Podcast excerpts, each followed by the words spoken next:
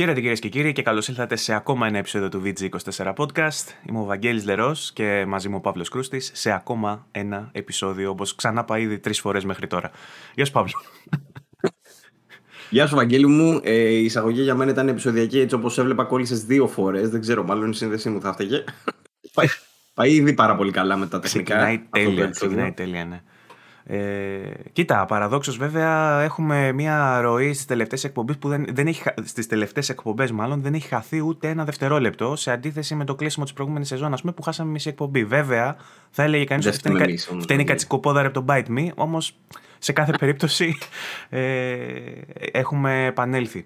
Έχουμε επανέλθει τα χρόνια πολλά στο Φωκίωνα, τα χρόνια πολλά στο Φωκίωνα, ο οποίος έχει ναι. γενέθλια σήμερα. Θα τα δει τη Δευτέρα, βέβαια, αν πας παρακολουθεί. Ε, Ετεροχρονισμένα, βέβαια. Ε, άλλοι λένε με Χριστός Ανέστη, καλή χρονιά δύο εβδομάδες ε, αργότερα, ή θα έλεγε κάποιος άλλος ότι κόβουν και την Βασιλόπιτα τέσσερις μήνες αργότερα. Έχω δει Βασιλόπιτα Απρίλιο. Οπότε ε, την, την ε, φωκόπιτα. Ε, μπορούμε, να, μπορούμε να την κόψουμε εμείς σε κάνα μήνα Γνωρίζοντας τον Φωκείο τον Χαροκόπο, βέβαια, τον Φωκίωνα μάλλον τον Χαροκόπο, θα έλεγα ότι θα προτιμούσα να του κόψουμε παϊδάκια. Ε, αλλά σε κάθε περίπτωση χρόνια πολλά Φωκίωνα, σε περιμένουμε ξανά στο μέλλον. σω μόνος σου βέβαια, γιατί ποιος θα άντεχε σε ακόμα ένα επεισόδιο το Νασιμάκι και το Μουστάκι να μιλάει για Nintendo Switch και Animal Crossing, ειδικά από τη στιγμή που λανσαρίζεται η νέα κονσόλα της Nintendo, το Nintendo Switch OLED, το οποίο θα ήθελα να μιλήσουμε γι' αυτό αν το έχεις στα χέρια σου, όμως guess what; Αυτή η εβδομάδα πήγε πάρα πολύ καλά. Ε, δεν το έχουμε στα χέρια μας, όπως πολύ την προηγούμενη εβδομάδα. Κάτι έχουμε στα χέρια μας, απλά δεν είναι το Nintendo Switch. ε, δεν μ' αρέσουν έτσι πώ κάνει τα σχόλια σου. Γιατί; Ε, μιλάει για το Metroid. Ε, πώς το λένε, Για το Metroid Dread ο Βαγγέλης. Δεν μιλούσα γι' αυτό, αλλά μ' αρέσει τόσο σε πάμε. Λοιπόν, το OLED δεν το έχουμε στα χέρια μας, δεν το έχουμε δει ακόμα. Έχουμε δει μόνο τα συγκριτικά που έχουν βγει γενικότερα στο, στα Ιντερνετ. Θα τα συζητήσουμε αυτά, αν θες. Ε, και έχω πιάσει στα χέρια μου το Metroid Dread, το οποίο ξεκλείδωσε και για μένα τον Κακομήρη ε, από την ημέρα της κυκλοφορίας που κατέβασα, δηλαδή ξημερώματα με το που πέρασε η ώρα 12. Μπήκα στο e-shop, το βλέπω διαθέσιμο, βάζω τον κωδικό που μας είχε ήδη έρθει ευτυχώς και μπόρεσα και το έκανα redeem. Ε, ο λόγος που δεν το είχαμε νωρίτερα, που με ξεφτύλισε στο chat κιόλας, έχει να κάνει με το γεγονός ότι, όπως έχω ξαναναφέρει, ότι η Nintendo ζητάει κάποια προαπαιτούμενα, ρε παιδί μου, άμα είναι να πιάσει στα χέρια σου pre-release πράγμα. Στα οποία δεν θα επισέλθω σε λεπτομέρειες γιατί μπορεί να σπάω κανένα εμπάργκο, δεν ξέρω τι. Αλλά ε, είναι πράγματα τα οποία ήταν λίγο υπερβολικά και γι' αυτό τους είπαμε ότι εμείς δεν θέλουμε και μετά είπαν αυτοί εκείνοι μετά θα. Εσείς γιατί δεν θέλετε, μήπως να σας αλλάξουμε το email. Όχι, δεν θα αλλάξουμε το email, ευχαριστούμε και αυτό τίποτα άλλο. Και κάπως έτσι καταλήξαμε ότι θα κάνουμε παιχνίδια της Nintendo μόνο μετά το release. Ή με άλλα λόγια ασκήσαμε ένα βέτο θα έλεγε κανείς, δεν ε, συμμορφωθήκαμε yeah. γιατί είμαστε συμμόρφωτοι και απροσάρμοστοι. Και αμόρφωτοι. και αμόρφωτοι, ναι όλα αυτά τέλος πάντων. Ή απλά ήταν too much fuss για να το πω και για τους αγγλομαθείς. Είναι, όντως, είναι όντως too much. Είναι όντως too much. Ναι. Ε, κάπου, κάπου το ε, ξανασυζητάγαμε ε, αυτό μετά. Α, έκανες ένα ωραίο post για την μπάρα που συζητούσαμε στο προηγούμενο επεισόδιο, στο οποίο κάποιος σου έγραψε από κάτω ότι μίλα και λίγο ελληνικά. Νομίζω ο Άλεξο Ευθυμίου. Δεν θυμάμαι. Αλλά γιατί τι είχε το, το, το post, απλά μιλούσε. Είχε πολλά hashtag, Παύλο. Είχε πολλά hashtag όπως και να το κάνουμε. Γι' αυτό σου γράψα και εγώ ότι είναι influencer φάση. Αλλά σε καταλαβαίνω. το Instagram γι' αυτό. Θα κάνω ξεχωριστό για το Facebook. Εντάξει. Ε, λοιπόν. Τέλος πάντων, ε, θα θέλαμε βασικά να είχαμε την κονσόλα για να μιλήσουμε για Nintendo. Δυστυχώς θα μιλήσουμε πάλι για Sony και για Microsoft. Όχι, εντάξει, πλάκα κάνω. Έχουμε να πούμε και για Nintendo. Ε, μία εβδομάδα η οποία για κάποιον λόγο είχε πολλές συνεντεύξεις μου είπες. Ε, εγώ απήχα λίγο ε, σχετικά. Δεν, δεν μπορώ να πω ότι τις έχω διαβάσει, όμως μου είπες εσύ ότι στο game industry έγιναν διάφορα πραγματάκια. Είχαμε μία συνέντευξη του Ryan, ε, είχαμε κάποιες μετακινήσεις ε, ανθρώπων ε, μεταξύ στούντιο, είχαμε κλεισίματα Ε, όχι στούντιο. Είχαμε αποχωρήσεις από στούντιο. Με πιο σημαντική για μένα, ας πούμε, αυτά που έγιναν στη Sega και στο Ryuga, whatever, πώς λέγεται αυτό. Ούτε εγώ δεν ξέρω. Έφυγε ο κύριος για, για Solarium και σας έπιασε όλους ο πόνος. Ναι, όντως. Για αυτόν τον άνθρωπο θα μπορούσαμε να μιλάμε πάρα πολύ ώρα και να λέμε διάφορα πράγματα, όμως θα ήταν τελείως λάθος αυτό να το κάνουμε. Ε, σε κάθε περίπτωση έχουμε τέτοιου είδους νέα σήμερα και σε αυτά θα σταθούμε. Επίσης έχουμε τους νικητές για τον giveaway του προηγούμενου επεισοδίου που δεν ξέρω, Παύλο, αν θες να το κάνουμε στο τέλος αυτό ή να το κάνουμε τώρα, να ανακοινώσουμε τους νικητές. Ό,τι ε, θες. Τους έχω εύκαιρους να τους αναφέρουμε Ωραία, ας τους πούμε τώρα γιατί την προηγούμενη φορά τους είπαμε στα τελευταία 5 λεπτά και ίσως κάποιους τους ε, πονέσαμε γιατί έπρεπε να περιμένουν να βλέπουν τη φάτσα μας μέχρι το τέλος. Ε, οπότε ας πούμε τους λοιπόν, νικητές. Θύμησε το giveaway που κάναμε την προηγούμενη φορά, τι δίναμε; Ναι, την προηγούμενη εβδομάδα ανακοινώσαμε τρία δωράκια με τους κλασικούς τρόπους που θα ανακοινώσουμε καλή διαγωνισμού στο μέλλον, όχι σήμερα δυστυχώς. Ε, αλλά οι τρεις νικητές αυτοί κέρδισαν από ένα παιχνίδι PlayStation 4, ένα Xbox και ένα PC. Είχα την εντύπωση εντωμεταξύ ότι το παιχνίδι στο Xbox, το, το Doom Eternal που δώσαμε, ότι παίζει και σε PC. Δεν είμαι σίγουρος, αλλά λογικά δεν θα παίζει. Κοίτα, τα παιχνίδια της Microsoft είναι Play Anywhere. Απλά δεν ξέρω αν αυτό έγινε, ε, ε, έγινε μετά την εξαγορά όμως. Ε, μάλλον βγήκε το Doom πριν την εξαγορά, άρα μπορεί να μην ισχύει. Δεν έχω ιδέα. Όπως και να έχει για έξω. Θα σου πω μέχρι να όσο μιλάς, όσο μιλάς, ε, να πω τώρα, ο νικητής για το παιχνίδι PS δεν είναι PS4, είναι PS5. Μάλλον είναι και PS4 και PS5 που μπερδεύτηκα πάλι την προηγούμενη φορά. Είναι το Mortal Cell. Ο νικητής είναι ο George Borsis. George Μπόρσης νομίζω διαβάζετε. Ε, ο νικητής του Doom Eternal είναι ο Αλέξανδρος Καλαμπαλίκης. Ο νικητής του Star Wars Squadrons είναι ο Λέων Κουνδουράς. Κουνδουράς, Κουνδουράς νομίζω. Κουνδουράς. Κουνδουράς. Έτσι όπως μου τα ε, έστειλες τα ονόματα θα τα βάλω και στην περιγραφή του βιδέου για να τα ψάξουν να δουν αν είναι αυτοί. Αν υπάρχουν πολλοί Αλέξανδροι Καλαμπαλίκηδες που μας ακολουθούν, δεν νομίζω. Ένας είναι και έχουμε μιλήσει κιόλας. Έχει τύχει και έχουμε μιλήσει. Τώρα τα άλλα τα παιδιά δεν τα ξέρω, αλλά λογικά δεν θα υπάρχουν και συνονόματι. Ε, ναι. Αυτή είναι η νικητές, λοιπόν. Θα ήθελα να ζητήσω από τους νικητές αν μπορούν για την ταυτοποίηση ε, για να τους στείλουμε το, τα στοιχεία, να μας στείλουν τα στοιχεία τέλος πάντων και τα λοιπά για να τους στείλουμε το δώρο. Για την ταυτοποίηση από το mail που θα μας στείλετε τα στοιχεία σας θα χρειάζεται αυτό το mail να φαίνεται στο YouTube, στο, στο κανάλι σας, στο, στο λογαριασμό σας.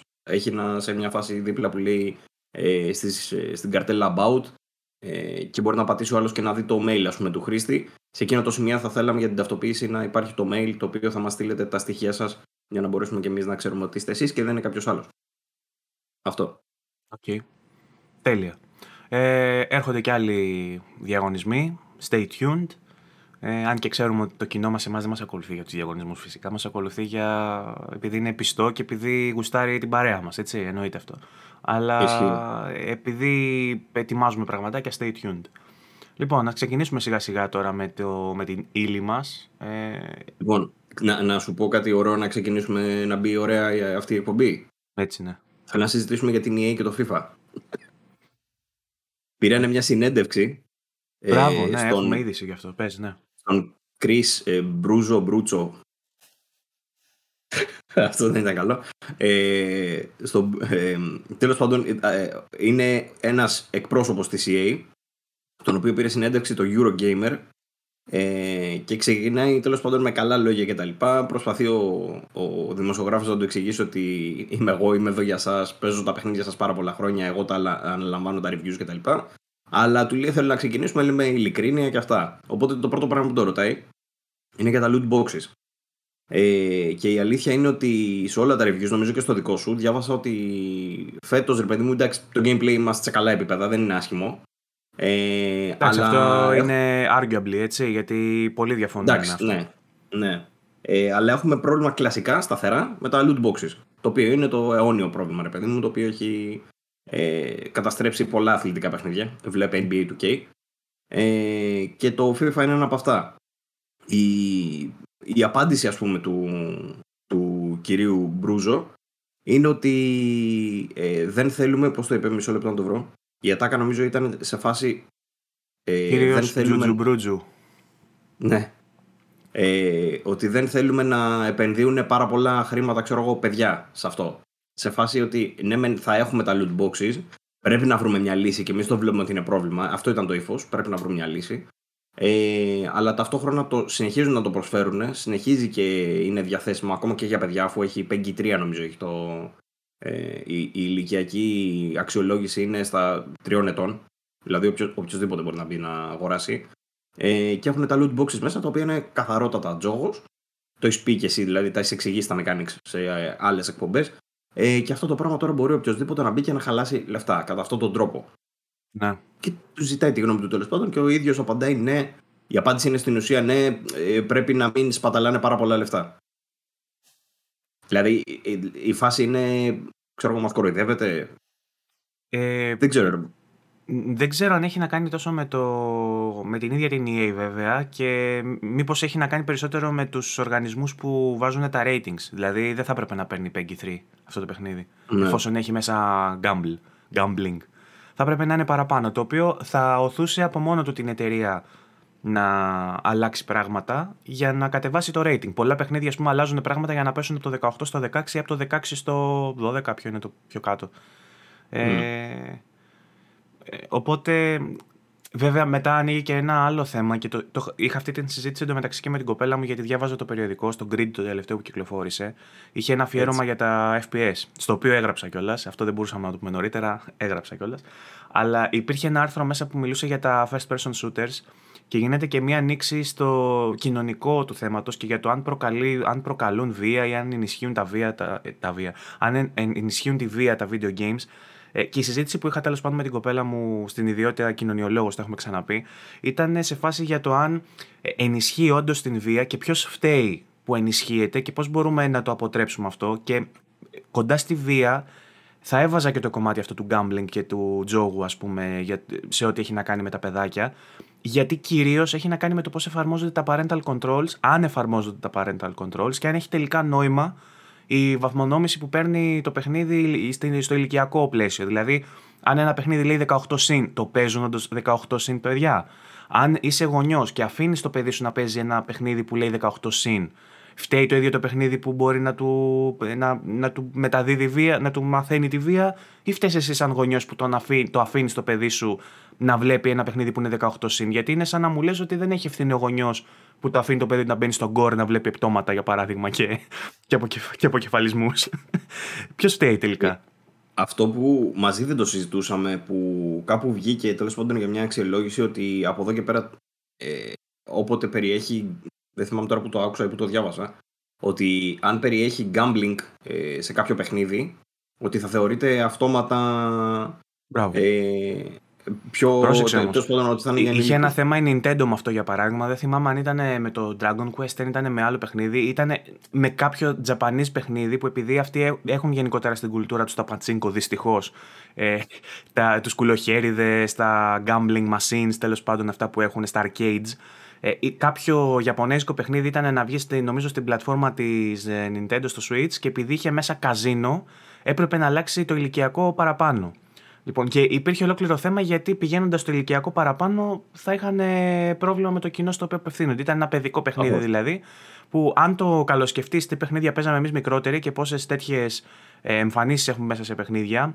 Πιο συγκεκριμένα στα Pokémon είχε Pokémon Casino στις παλιές κασέτες και στις καινούργιες που έγιναν remake. Τι σημαίνει αυτό; Τι Pokémon Casino, τι έκανες ακριβώς; Ε, είχε κουλοχέριδες Στους οποίους αν πετύχαινες. Στα Pokémon μέσα. Ναι, αν πετύχαινες στα όλα τα φρουτάκια, ξέρω εγώ, ή όλα τα τέτοια, σου έδινε coins με τα οποία coins έπαιρνες αντικείμενα για τα Pokémon ή και Pokémon. Το οποίο ήταν gambling, ωραία. Δεν ήταν με πραγματικό χρήμα, ήταν με virtual currency, με του παιχνιδιού τα χρήματα το έκανες. Παρ' όλα αυτά, στα, σε κάποιο remake τώρα πρόσφατα το βγάλανε τελείως το καζίνο και το κάνανε κάτι άλλο το συγκεκριμένο κτίριο. Γιατί με βάση αυτή την νομοθεσία που λες θα έπρεπε να ανέβει το PEGI rating του Pokémon από 3 σε 7, 12, 15, δεν ξέρω τι έπρεπε να γίνει. Ε. Λοιπόν, οπότε επιστρέφοντας στο FIFA για αυτό που συζητάμε, εννοείται πως δεν θα έπρεπε να είναι PEGI 3 αφού έχει μέσα gambling. Σε διαφορετική περίπτωση θα έπρεπε να μπει ένα wall ηλικιακό στο παιχνίδι που να επιτρέπει μόνο σε συγκεκριμένες ηλικίες να παίζουν. Που από μόνο του βέβαια δεν ξέρω αν θα μπορούσε να αλλάξει και το rating. Έτσι, γιατί εφόσον υπάρχει αυτό το content μέσα στο παιχνίδι, πρέπει να πάρει διαφορετικό rating. Αυτό είναι το ένα κομμάτι για το, για το τι χρωστάει η εταιρεία να κάνει για εμάς. Από εκεί και πέρα έχει να κάνει και το τι χρωστάει ο γονιός στο παιδί. Πρέπει να βάζει parental controls ή δεν πρέπει; Πρέπει. Θεωρώ. Για κάποιο λόγο υπάρχουν. Γιατί όταν υπάρχουν parental controls δεν τα χρησιμοποιείς και ο πεντάχρονος, εξάχρονος γιος σου σου χρεώνει την κάρτα σου 45 χιλιάρικα επειδή πήγε και αγόρασε το Μέσι. Δεν φταίει τόσο πολύ το FIFA που έχει βάλει μέσα τα microtransactions. Φταίεις εσύ που έχεις δώσει στοιχεία από την κονσόλα και την κάρτα στο παιδί σου. Θα, ε, αν δεν υπήρχαν τα εργαλεία για parental control και μπορούσε το παιδί σου απλά να σου, να σου σουφρώσει την κάρτα και να μπει, τότε ναι, OK, okay, υπάρχει άλλο θέμα. Αλλά όταν υπάρχουν τα parental controls και δεν τα χρησιμοποιείς, νομίζω εσύ φταις. Ωραία. Πρέπει να ε, υπάρχει έλεγχος, εννοείται. Ναι, δεν ξέρω αν ε, ήθελες να πάει αλλού κουβέντα και την πήγα αλλού εντελώς. Αλλά... Όχι, δε, είναι, έχει σχέση προφανώς γιατί έχει να κάνει με τον έλεγχο, έχει να κάνει με τον αυτοέλεγχο, έχει να κάνει με τον έλεγχο προς το παιδί, έχει να κάνει με. Δε, δεν μπορείς να κατηγορήσεις την εταιρεία άμεσα. Δηλαδή, ναι, δεν υπάρχει νομικό πλαίσιο να σε προστατεύει από αυτό το πράγμα, γιατί ακόμα η αξιολόγηση του τι θεωρείται gambling, τι όχι κτλ. Ε, είναι λίγο θολό το τοπίο.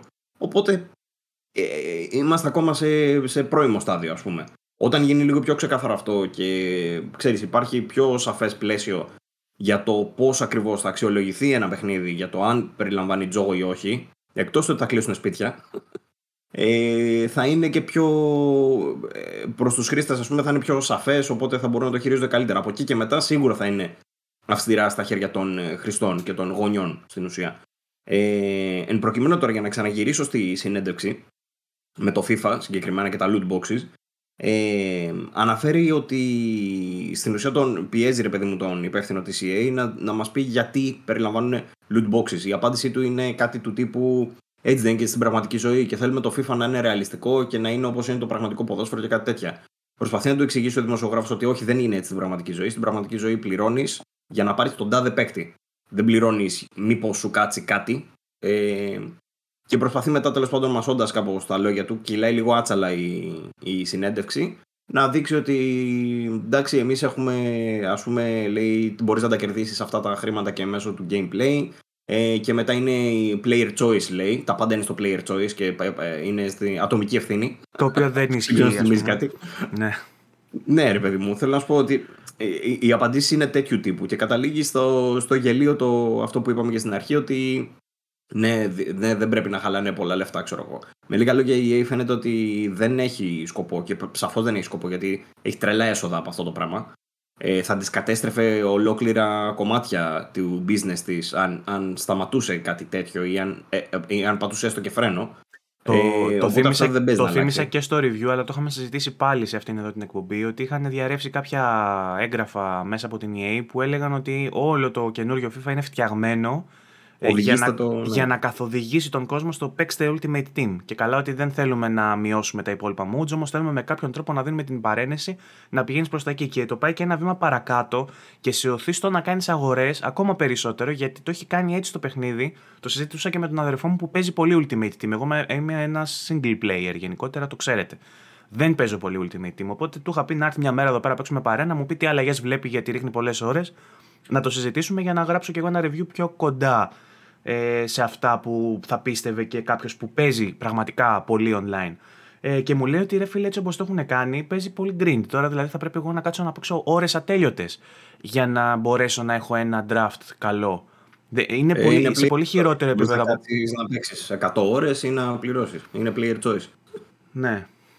Συγκεκριμένα η απάντησή του ε, όσον αφορά τα παιδιά, ρε παιδί μου, γιατί ρωτάει και ο δημοσιογράφος αυτό, ότι είναι για 3 plus το παιχνίδι τριών ετών και πάνω. Ε, και απαντάει ο Chris Μπρούζο ότι οι kids λέει should not be spending in our game.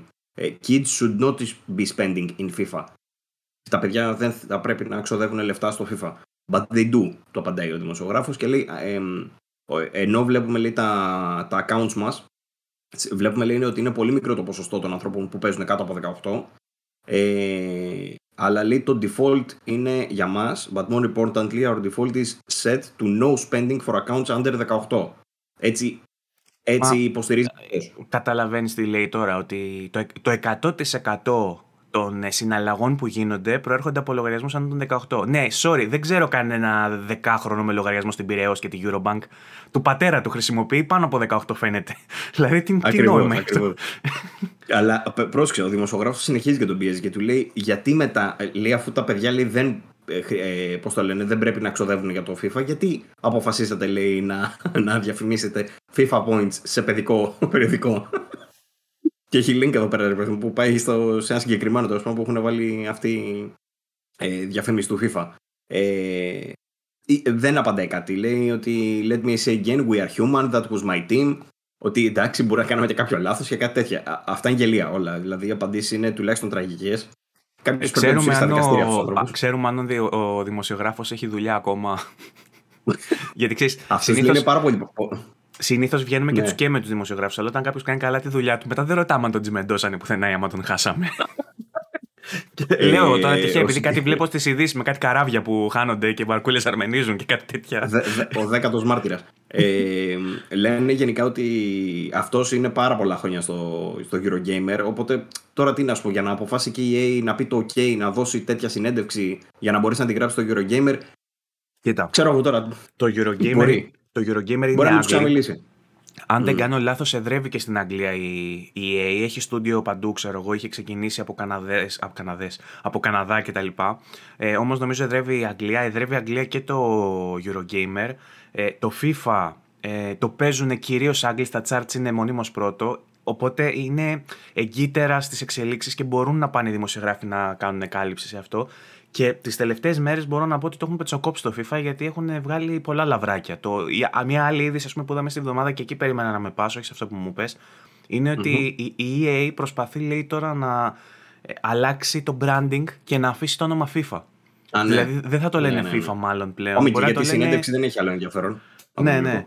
Ε, το οποίο ε, έκανα μία ανοίξη μέσα στο review μου και, και εγώ το πάω προς τα εκεί. Δεν ξέρω αν έχει να κάνει με αυτό. Προφανώς έχει να κάνει και με τα deals που προσπαθεί να κλείσει με τη, με τη FIFA. Ε, η οποία FIFA είναι football, ε, International Football Association, κάτι τέτοια, ξέρεις. Είναι δηλαδή κανονικός οργανισμός που διαχειρίζεται πολλά πράγματα του ε, παγκόσμιου ποδοσφαίρου. Ας πούμε το, η διοργάνωση του παγκόσμιου κυπέλου του Mundial, του World Cup ε, ανήκει στην FIFA. Ε, υπάρχουν κάποιες τριβές βέβαια με την UEFA, η οποία είναι ευρωπαϊκή ομοσπονδία και έχει να κάνει με τις ευρωπαϊκές διοργανώσεις, το Euro, το Champions League, το Europa League και όλα αυτά. Λοιπόν, οπότε το FIFA όταν βγήκε είναι σαν ε, να απέκτησε τα δικαιώματα να χρησιμοποιεί το όνομα NBA, ρε παιδί μου. Και να πρέπει τώρα ξαφνικά να πρέπει να ξαναδιαπραγματευτεί για το αν θα μπορεί να χρησιμοποιεί την λέξη, ε, με, την λέξη ε, το ακρονίμιο μάλλον μιας, συγγνώμη, το ακρονίμιο μιας ομοσπονδίας μέσα στον τίτλο του, μέσα στο, στο όνομά του και να το έχει κατοχυρωμένο. Λοιπόν, θα μπορούσε λοιπόν να έχει να κάνει με, με την άδεια αυτή, γιατί μπορεί η Ομοσπονδία να ζητάει παραπάνω λεφτά. Θα μπορούσε όμως να έχει να κάνει, σύμφωνα με την νήξη που έχω κάνει ήδη στο review μου, με την έλλειψη ανταγωνισμού πλέον. Δηλαδή, από τη στιγμή που δεν υπάρχει Pro Evolution στην αγορά που να μπορεί να το κοντράρει και είναι μόνο του, δεν χρειάζεται πλέον να ξοδεύει τόσα λεφτά. Ναι. Οπότε ναι. τι θα κάνουμε, θα αλλάξουμε το όνομα γιατί είμαστε μόνοι μας. Δεν το λένε πια FIFA θα γυρίσουμε αντί να το λένε, γιατί αυτή τη στιγμή έχει FIFA World Cup μέσα το παιχνίδι, αν παίξεις καριέρα, κάθε τέσσερα χρόνια έχει FIFA World Cup κανονικά με το Mundial, με το κύπελο το σωστό, με τα ονόματα της διοργάνωσης κτλ. Θα γυρίσουμε στο International Cup ας πούμε, πώς θα το λένε. Λοιπόν, εφόσον δεν υπάρχει κάποιο προ να μας κοντράρει, του χρόνου πετάμε και την άδεια από την UEFA και ξαναγυρνάμε να το λέμε Champions ε, Tournament και πώς τα λέγανε τα, τα πρωταθλήματα. Έχουμε χάσει ήδη 4-5 ομάδες από την Ιταλία. Έχουν χάσει Αταλάντα, Ρώμα, Γιουβέντους. Από του χρόνου χάνουν και την Νάπολη. Τα έχει πάρει το πρόεδρος αποκλειστικότητα. Δεν υπάρχουν στο Ιταλικό πρωτάθλημα 4 από τις μεγαλύτερες ομάδες ε, του πρωταθλήματος. Λοιπόν, έχουν χάσει ήδη περίπου 10, 10 συνολικά είναι 17 ομάδες που έχουν χάσει τελευταία. Περίπου 10-15 εθνικές ομάδες, οι οποίες μάλλον έχει να κάνει και με το ότι τα έχουν τσουγκρίσει με τη FIFA. Οπότε βλέπουμε ένα FIFA που σιγά σιγά αφήνει τα δικαιώματά του και από εκεί που ήταν ένας παράδεισος ε, αδειών και ήταν το βασικό του ατού, ότι έπαιρνε ένα παιχνίδι με ένα τεράστιο πακέτο που είχε μέσα όλες τις διοργανώσεις, όλους τους παίχτες, όλες τις ομάδες. Ξαφνικά θα πάρεις ένα παιχνίδι που θα έχει Ραβόλντι και πώς ήταν στο Pro Evolution τότε οι, ε, οι παίχτες Ρολάντο και, και τα λοιπά. Ναι. Λοιπόν, ήδη ισχύει αυτό. Οι παίχτες της Τουρκίας, για παράδειγμα, οι παίχτες της Βραζιλίας, ε, δεν θυμάμαι ποιες άλλες χώρες, έχει μέσα παίχτες που δεν αντιστοιχούν τα ονόματά τους στην πραγματικότητα. Έχει φανταστικούς παίχτες. Το οποίο είναι τραγικό για 2021 να συμβαίνει. Ε, το FIFA δείχνει να μαζεύεται. Δείχνει να ε, αποκτά μια. Είναι... Ότι ναι. αν δεν έχουν πληρώσει, απλά είναι απλά τα πράγματα. Ε, δεν είναι ότι δεν έχουν πληρώσει, είναι ότι παλιότερα υπήρχε λόγος να πληρώσουν γιατί θέλανε να έχουν το πάνω χέρι σε σχέση με τον ανταγωνισμό. Όσο δεν υπάρχει ανταγωνισμός, θα σου λένε αυτό είναι, άμα δεν το θες, μην παίξεις ποδοσφαιράκι φέτος. Οπότε για Ρομπέρτο είναι... Λάρκος. Τώρα το θυμήθηκα. Μπράβο, ο Ρομπέρτο Κάρλος ήταν. Λάρκος. Λάρκος. Ε, τον οποίο είπαμε τον ε, βάζαμε στην επίθεση και κερδίζαμε πάντα στο Pro γιατί είχε top speed, ξέρω εγώ, είχε 99 στο speed και τους κατούραγε όλους. Γιατί σε εκείνα τα ποδοσφαιράκια σημασία είχε να μπορεί να τρέχει ο παίχτης, δεν είχε κάτι άλλο ε, σημασία. Τέλος πάντων, ε, λίγο σαν αυτό που συμβαίνει με το FIFA, ε, γιατί το online του είναι, ε, τα έλεγε και ο φίλος μας ο Βαγγέλης Οστεργίου στο, στο γκρουπάκι, στο VJ24 Gaming Community, ε, σχολίασε κάτω το review ότι παίζει πολύ καιρό ας πούμε και αυτός FIFA και ότι έχει διαπιστώσει τα ίδια πράγματα, ότι δεν υπάρχει καμία ισορροπία ας πούμε στο online. Ε, και τα πολύ σημαντικά προβλήματα του scripting ας πούμε και του momentum τα οποία δεν λένε να τα μπαλατζάρουν με τίποτα ε, είναι αυτά που θα είναι και η καταδίκη του FIFA. Γιατί αν χάσει το online κοινό του, δεν θα μπορεί να κάνει τίποτα άλλο. Αν χάσει δηλαδή τις άδειες, θα χάσει το, το offline κοινό του. Και αν συνεχίσει να έχει ένα unbalanced με παιχνίδι στο online με paywalls που πρέπει να πληρώσει για να κερδίσεις ή αλλιώς να παίξεις 500 ώρες, θα χάσει και το online κοινό του. Και θα απαξιωθεί τελείως το FIFA. Και αν δεν έχουμε κάποιον άλλον να έρθει να το, να το τσιμπήσει το πράγμα με το ποδόσφαιρο να το κινήσει, γιατί είναι, ε, αυτή τη στιγμή οι συνθήκες είναι οι τέλειες για να αναλάβει μια τρίτη εταιρεία να έρθει να φτιάξει ποδοσφαιρικό παιχνίδι και να τους πάρει τα σόβρακα. Βρίσκεις. Θα μπορούσε, λέω εγώ τώρα, θα μπορούσε να σκάσει 2K. Α πούμε, όπως έχει το NBA, να έρθει με ποδόσφαιρο. Η 2K. Θα μπορούσε να έρθει μια άλλη μεγάλη εταιρεία. Θα μπορούσε να έρθει, για παράδειγμα, να επενδύσει Microsoft. Να βάλει ένα από τα δικά της στούντιο και να το βάλει και στο Game Pass και να παίζεις ποδόσφαιρο με τη σεζόν και να, να, να σπάσει και αυτό που συζητάμε συνήθως με τα ποδοσφαιράκια ότι έχουν μικρές αλλαγές χρόνο με τον χρόνο και δεν αξίζουν το 80 ευρώ. Game Pass, Xbox Studio, το καλύτερο ποδοσφαιράκι με το μεγαλύτερο budget από τη Microsoft. Λέω εγώ τώρα. Όπως έχει η Sony το MLB με τα Sony Studios. Ωραία. Ε, είναι οι κατάλληλες συνθήκες για να μπει κάποιος άλλος να τους ξεφτυλίσει. Και μακάρι να τους το κάνει γιατί η τάση, η ροπή που έχουν ε, με το να παρατάνε την προσπάθεια που κάνουν και να το ξεφτιλίζουν επειδή δεν υπάρχει ανταγωνισμός, σε μένα μου τη πάει πάρα πολύ και το πονάω το FIFA γιατί ξέρεις πόσες ώρες γράφω κατά Σε βλέπω, φτύνεις δηλητήριο τόση ώρα και, και σαν να βλέπω ρε παιδί μου ότι σου έχει φάει λίγο την ψυχούλα αυτό το πράγμα. Ότι δεν ευχαριστήσει πλέον το ποδόσφαιρο επειδή το, τα έχουν καταλήξει και τα δύο έτσι. Να δεις να δεις τι μένος θα έβγαζα αν είχα δώσει και 80 ευρώ και δεν το είχα πάρει τσάμπα το, το παιχνίδι. Εν τω μεταξύ, ακόμα να έρθει στο PS5 τη στιγμή που μιλάμε το update που, έχει, που έχουν τάξει, ακόμα να φτιάξουν τα artifacts στο περίγραμμα των παιχτών, ακόμα είναι χαμηλής ποιότητας δηλαδή τα εφέ, ακόμα έχω bugs που σου λέω ότι μου στέλνει ο προπονητής ότι είσαι για τον Μπούτσο και δεν έχει φτιαχτεί αυτό, ακόμα μου στέλνει μηνύματα ο προπονητής. Δηλαδή τώρα που έχω κλειστεί την κονσόλα παίζει να έρχονται μηνύματα ακόμα μέσα. δηλαδή υπάρχουν και, και τέτοια bugs τα οποία έχουν τάξει ότι θα τα, θα τα φτιάξουν, οπότε δεν τα έθιξα στο review. Αλλά τέλος πάντων. Λοιπόν, ε, ε, αυτά με το FIFA. Θα έρθει πάντως update. Ναι, θα σε πω δίπλα. Θα έρθει πάντως update για το Pro. Στις 28 του μηνού θα σκάσει λέει το πρώτο έτσι μεγάλο update. Εν τω μεταξύ, τώρα πήρα χαμπάρι ότι το eFootball είναι λέει στην έκδοση 0,9,1. Είναι πριν την έκδοση 1. Λογικό. Οι τύποι το βγάλανε, κάνανε λανσάρισμα, κανονικό το λανσάρισμα, όχι και καλά πάρτε μπέτα ή κάτι τέτοιο. Κανονικό το λανσάρισμα με έκδοση 0,9, ξέρω εγώ. Τι φάση. Ναι. Πότε έγινε αυτό, γιατί ξεκινήσαμε να τα κάνουμε αυτά. Οχ, οχ, Πού με πας τώρα, τι να σου λέει, Ναι, λέει πάντως ότι θα βγει ρε παιδί μου το update που θα, που θα φτιάξει λέει τέλος πάντων κάποια σοβαρά θέματα που έχουν ακούσει από τους ε, fans. Ζητάμε συγγνώμη, λέει κλασικά, εντάξει, κάνα ένα tweet. Ε, και θα εστιάσουμε λέει on fixing the issues already reported and those you continue to report. Δηλαδή περιμένουν από τους χρήστες, έχει γίνει στανταράκι πλέον αυτό. Οι εταιρείες δεν πρέπει να έχουν ούτε quality assurance, ούτε ξέρεις debugging, ούτε bug reports, τέτοια ε, ε, ενδοεσωτερικά, πώς το λένε, ενδοετερικά στην, μέσα, στην Konami, δεν πρέπει να κάνουν τέτοια πράγματα. Σου λέει, βγάλει το όπως είναι, θα παίξει ο κόσμος, θα μας πει ο κόσμος τι προβλήματα έχει. Πρέπει να γλιτώνουν από αυτή τη διαδικασία άπειρα λεφτά. Άπειρα. Το ε... θέμα είναι ότι κάνανε και beta testing, είχαν και betas. Ναι. Τι να σου πω, Βαγγέλη, εγώ δεν καταλαβαίνω. Έχουν κάνει... Λε, θέλω να σου πω ότι υπήρχε ένα, υπήρχε ένα τύπης quality assurance που το βγάλανε το παιχνίδι σε κάποιους beta testers ή μεταξύ τους, δεν ξέρω τι, το παίξαν και είπαν, ναι, βγάλει το. Καλό. Ναι. Ξέρεις, δεν δουλεύουν οι κοφτές, δεν δουλεύουν οι κοφτές μπαλιές. Θα τις βάλουμε μωρές κάνα μήνα δύο. θα τις βάλουμε DLC. Πίστευτο, λοιπόν, πίστευτο. Ωραία, ας το βγάλουμε, παιδιά. Θα είναι free to play, θα μπει πολλοί κόσμος. Και τι άλλο να κάνουμε, ρε παιδιά, για να. Λοιπόν, άκου να δεις. Θα βγάλουμε και ένα πληρωμένο πακέτο ε, για να βγάλουμε και άλλα λεφτάκια. Ωραία. Μα το παιχνίδι δεν παίζει ακόμα. Το online του δεν δουλεύει σωστά. Ε, βγάλε το πακέτο τώρα και θα τα βρούμε. Βγάλουμε λεφτάκια και θα έχεις να πληρωθείς για να το φτιάξεις μετά. ναι, ναι, ναι. Ε, ε, συγκεκριμένα λέει το eFootball έχει γίνει πλέον το worst reviewed game στο Steam. Ever. Και έχει πάρει και ένα ωραίο tag για psychological horror. Το έχεις το δες αυτό; το το ποστάρα στο, στο γκρουπάκι. Φοβερό. Αυτό μου άρεσε πάρα πολύ. Πολύ ταιριαστό. Ε. Τέλος πάντων, η football μπορεί να περιμένει στις 28 του μήνα να βγει το update από την Konami. Δεν ξέρω τι θα διορθώσει και τι μπορούν να διορθώσουν. Αλλά είναι κάτι, ξέρω εγώ. Εντάξει, το θέμα ρε παιδί μου στα παιχνίδια είναι ότι συνήθως ε, βλέπεις τον πάτο. Από εδώ και πέρα από τη στιγμή που δίνουν ένα παιχνίδι στον κόσμο, μπορεί να πάει μόνο καλύτερα, αν πάει. Ή δεν θα πάει δηλαδή, ή θα πάει καλύτερα. Χειρότερα, δύσκολα να πάει κάτι κάπως. Φαντάζομαι. Ποτέ δεν ξέρεις. Όπως και να έχει. Μάλιστα. Ε, λοιπόν, ε, τι θα σε ενδιαφέρει από τα υπόλοιπα της εβδομάδας; Έχουμε διάφορα. Έχουμε για Metroid, έχουμε από τη Rockstar, τη φίλη μας, έχουμε νεάκια.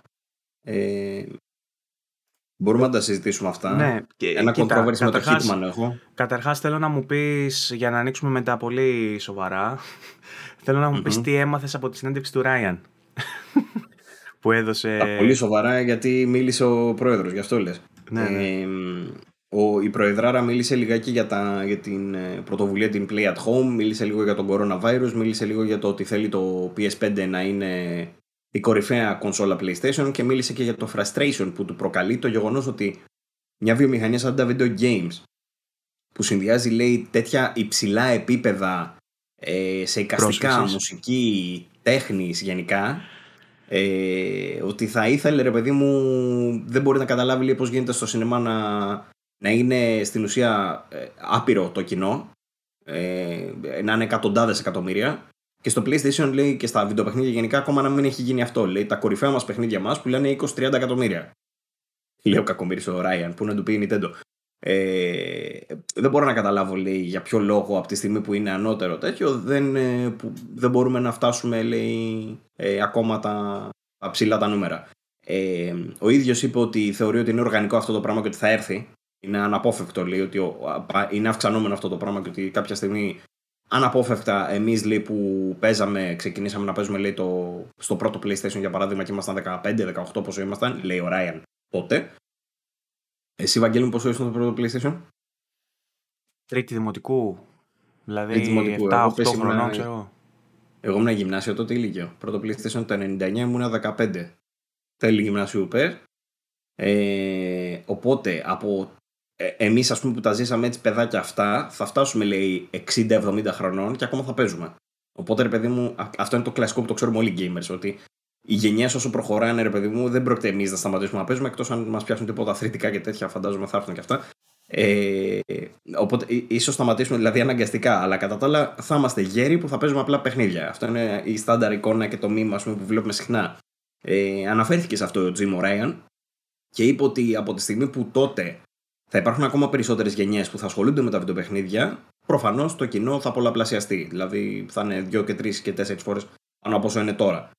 Το οποίο βγάζει μια λογική, ρε παιδί μου, αλλά έβγαλε και λίγο. Αυτό έβγαλε λίγο την πίκρα του άνθρωπος και σου λέει γιατί ρε γάμο το, γιατί είμαστε ακόμα εκεί; Θα, να, να, το απαντήσω εγώ τώρα. Με ακούει, Ντεράιαν, ακούς τα, τα κοστολογείς πολύ χαμηλά. Κι άλλο, βάλε κι άλλα λεφτά, κι άλλο καπέλο. Δηλαδή 80 ευρώ είναι λίγα. Βάλε ένα κατοστάρι, ας πούμε, ρε παιδί μου, για να παίξω NAC 3. Θέλω να δώσω 90 ευρώ να παίξω NAC 3. Και να το αγοράζει παππούς, πατέρας, γιος, ρε παιδί μου. Όλοι. Μπράβο. Και να σου πω, όχι να παίζουν όλοι. Δηλαδή αυτές τις μαλακίε που κάνετε παλιά που ένας έδινε το δισκάκι στον άλλον, ξεχάστε Ο καθένας το δικό Μπράβο. του και μέσα στην οικογένεια. Δηλαδή, άμα πάρω εγώ που έχω τη retail και πάρω το δισκάκι, πρέπει πάνω να γράφει Βαγγέλης με αποτύπωμα, ξέρω εγώ, να μην παίζει. Άμα πάει να παίξει ο αδερφός να μην παίζει. Λοιπόν, 90 και 90, 180 για να παίξει τον άκρη 3. Και έτσι θα βγάλεις λεφτά, μια χαρά. Λοιπόν... Ε, στα λεφτά και δεν παραπονέθηκε ο Τζιμ Αν Απλά είπε παιδί μου ότι θα ήθελε περισσότερος κόσμος να το παίξει. Το παίει λίγο έτσι πιο ρομαντικά. Γιατί, για την καλή του την, την, την, καλή του, την, ναι, την ψυχή της μάνας του, μάλλον όπως το λένε. Την, την ψυχούλα του. Ε, κατά τα άλλα, ρε παιδί μου, αναφέρθηκε σου λέω στο, στον κορονοϊό και τις δυσκολίες που έφερε αυτός το να λανσάρουν κονσόλα. Ε, μίλησε πάρα πολύ για τα πρώτα του χρόνια στο PlayStation. Ότι λέει. Α, κάτι πάρα πολύ ενδιαφέρον που διάβασα και δεν το ήξερα. Είναι λέει ότι ο, η πρώτη του δουλειά στο PlayStation ήταν ε, με το που ξεκίνησε το PlayStation 1, είχε έρθει λέει, λίγο πριν λανσαριστεί το PlayStation 1. Και του ανατέθηκε, επειδή λέει τότε ήταν σε. Πώς το λένε, σε, σε, ήταν ξεχωριστά η Sony Ιαπωνίας, Sony Ευρώπης, Sony Αμερικής. Ε, και τότε λέει, είχαμε ισχυρή παρουσία σε Αμερική και, και Ιαπωνία, αλλά δεν υπήρχε τίποτα στην Ευρώπη. Οπότε λέει, μου, μου ανατέθηκε εμένα να πάω να βρω γραφεία, ε, κόσμο, ε, να επιπλώσω γραφεία για να κάτσει κόσμος να δουλεύει και να φτιάξουμε τα στούντιός μας και εκεί. Ε, και αναφέρεται εδώ σε μια αστεία στιγμή, ρε παιδί μου, που λέει ότι πήγαμε και αγοράσαμε ξέρω, κάτι έπιπλα από το IKEA και ψάχναμε, δεν ξέραμε αν είχαμε λεφτά για να έρθει κάποιος να τα συναρμολογήσει. Ήταν σε τέτοια φάση. Ε, ο Ράιεν τέλο πάντων ξεκίνησε όλα αυτά. Ε, θα, εγώ θα περίμενα να είναι στο. να τρώει και φτέδε με μπύρες, ξέρω και να είναι στο εστιατόριο τον IKEA. δεν τον φαντάζομαι να μας διαλέγει. Γιατί το έχουμε ακούσει και αυτό. Το ξέρουμε ότι ισχύει. μας τα λέει ο Λουκάς Ολιάσκο. Ε, Πάντως κάπως έτσι ξεκίνησε ρε παιδί μου και τώρα λέει είναι πολύ διαφορετική βέβαια η κατάσταση γιατί είναι πιο ας πούμε είναι ενοποιημένη όλη η Sony. Ε, και συγκεκριμένα λέει τότε, επειδή ακριβώς πηγαίνανε χάλια στην Ευρώπη, είχαν κάνει λέει, ένα meeting και είχε πάει στην Ιαπωνία και ήταν ο Κουταράγκη τότε, ο πατέρας του PlayStation, ας πούμε. Ε, ο οποίος ήταν πολύ έτσι επιβλητική φιγούρα, ρε παιδί μου, λέει, και, στα, και όσον αφορά τη δουλειά, αλλά και στο, ε, σε φυσική παρουσία. Ε, κάπως δηλαδή τον βλέπαν και τους ε, νιώθανε κάπως ε, ο οποίος στο meeting που κάνανε λέει, μας, μας είπε μόνο ένα πράγμα. Ε, οι δουλειές μας ξέρω, στην Ευρώπη πάνε χάλια, να τις βελτιώσετε. Αυτό.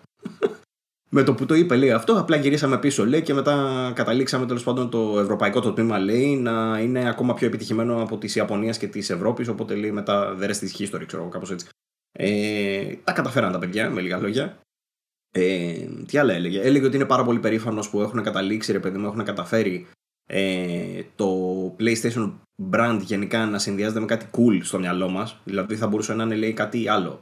Αλλά αυτή τη στιγμή κάποιος ο οποίος σκέφτεται ότι συσχετίζεται ξέρω, με το PlayStation είναι περήφανος γιατί το νιώθει αυτό το πράγμα. Είναι κάτι λέει, με το οποίο θέλει να συσχετιστεί ο κόσμος. Θέλει να το έχει ε, μαζί του. Θέλει να ξέρει ότι ανήκει σε αυτό. Θέλει να ξέρει ότι ανήκει στην κοινότητα ας πούμε, του PlayStation. Ε, και είμαι, είναι κάτι λέει, για το οποίο είμαι περήφανος που έχουμε καταφέρει αυτό το πράγμα να το, να το παρουσιάσουμε έτσι σαν brand.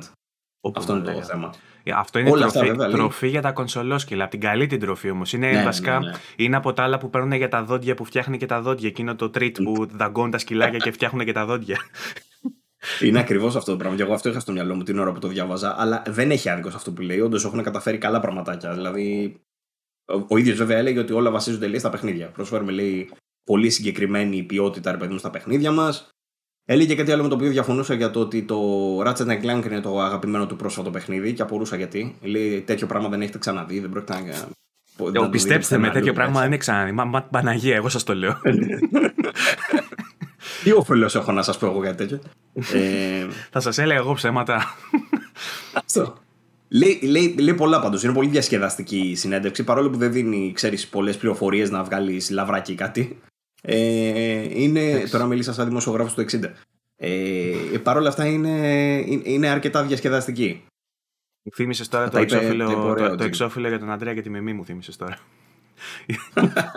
Τι έλεγε; Ε, δεν δε λέγεται τώρα, ούτε στο podcast αυτό λέγεται. Άστο, που το είχε βγάλει εκείνος που είχε το Alter, πώς λέγονταν. Ο... Δεν το θυμάμαι τώρα. Καλάς. Με τη Μιμή και το. Τέλος πάντων, λοιπόν. Παλιό Πασόκ. Ε, τι άλλο να σου πω τώρα, τι άλλο. Έχει. Να σου μιλήσω λίγο για το Metroid. Έχετε λίγο χρόνο να σας μιλήσω για το Metroid. Ε, άντε να μας μιλήσεις. Λοιπόν, ε, το παίζω αυτή τη στιγμή στην ε, παλιά την κονσόλα, στην πρώτη. Η οποία δεν Γιατί, είναι Παύλο, δεν έχει δεν έχεις την καινούργια, δεν θυμάμαι. δεν, έχω, δεν έχω την καινούργια. Ε, την περιμένουμε. Εντάξει, το πάμε, πλάκα, θα σου πειράζω. Περίμενε. Θα σου πω, έχει, είχα ξεχάσει να αναφέρω και από πριν ήθελα να το πω. Υπάρχει ένα θέμα μάλλον με τη διαθεσιμότητα της κονσόλας. Το οποίο δεν μπορούσα να το επιβεβαιώσω. Δεν έχω μιλήσει με τον κατάλληλο άνθρωπο τέλος πάντων για να το επιβεβαιώσει. Αλλά έχω διαβάσει αρκετά σχόλια σε φουμπού και τα λοιπά και στη χώρα μας και στο εξωτερικό και στη χώρα μας. Ότι, δεν, ότι τους στέλνουν μήνυμα σε κάποιους που έχουν προπαραγγείλει ότι δεν έχουν διαθέσιμες κονσόλες. Το οποίο λέει ότι βασίζεται στην κλασική, στα κλασικά προβλήματα διαθεσιμότητας ε, με κονσόλες επειδή να έχουν και αυτά τσιπάκια κτλ. Κατανοητό. Ε, όχι ότι είναι χοντρό, δεν είναι φάση PlayStation 5, αλλά, αλλά είναι υπαρκτό. Ε, αναφέρθηκαν και κάποια καταστήματα, δεν θέλω να πω πια, αλλά αναφέρθηκαν κάποια καταστήματα σε κάποια γκρουπάκια. Ε, γενικά, βέβαια, είδα και κόσμος που, που την αγόρασε και την έχει στα χέρια του. Έτσι, κανονικά δεν είναι ότι γι' αυτό λέω ότι δεν είναι τόσο χοντρό το πρόβλημα. Ε, οι περισσότεροι, βέβαια, μαζί με την κονσόλα τσιμπήσαν και το Metroid, κλασικά, τη συλλεκτική την έκδοση μάλιστα, που έχει μια κουτάρα φοβερή με φοβερό art απ' έξω. Κάπου την είδα αυτό, κάποιος ε, την ανέβασε σε κάποιο σερβερ στο Discord, νομίζω στο mm. Retropolis. Ωραίο, πολύ ωραίο. Πολύ ωραίο, πάρα πολύ ωραίο.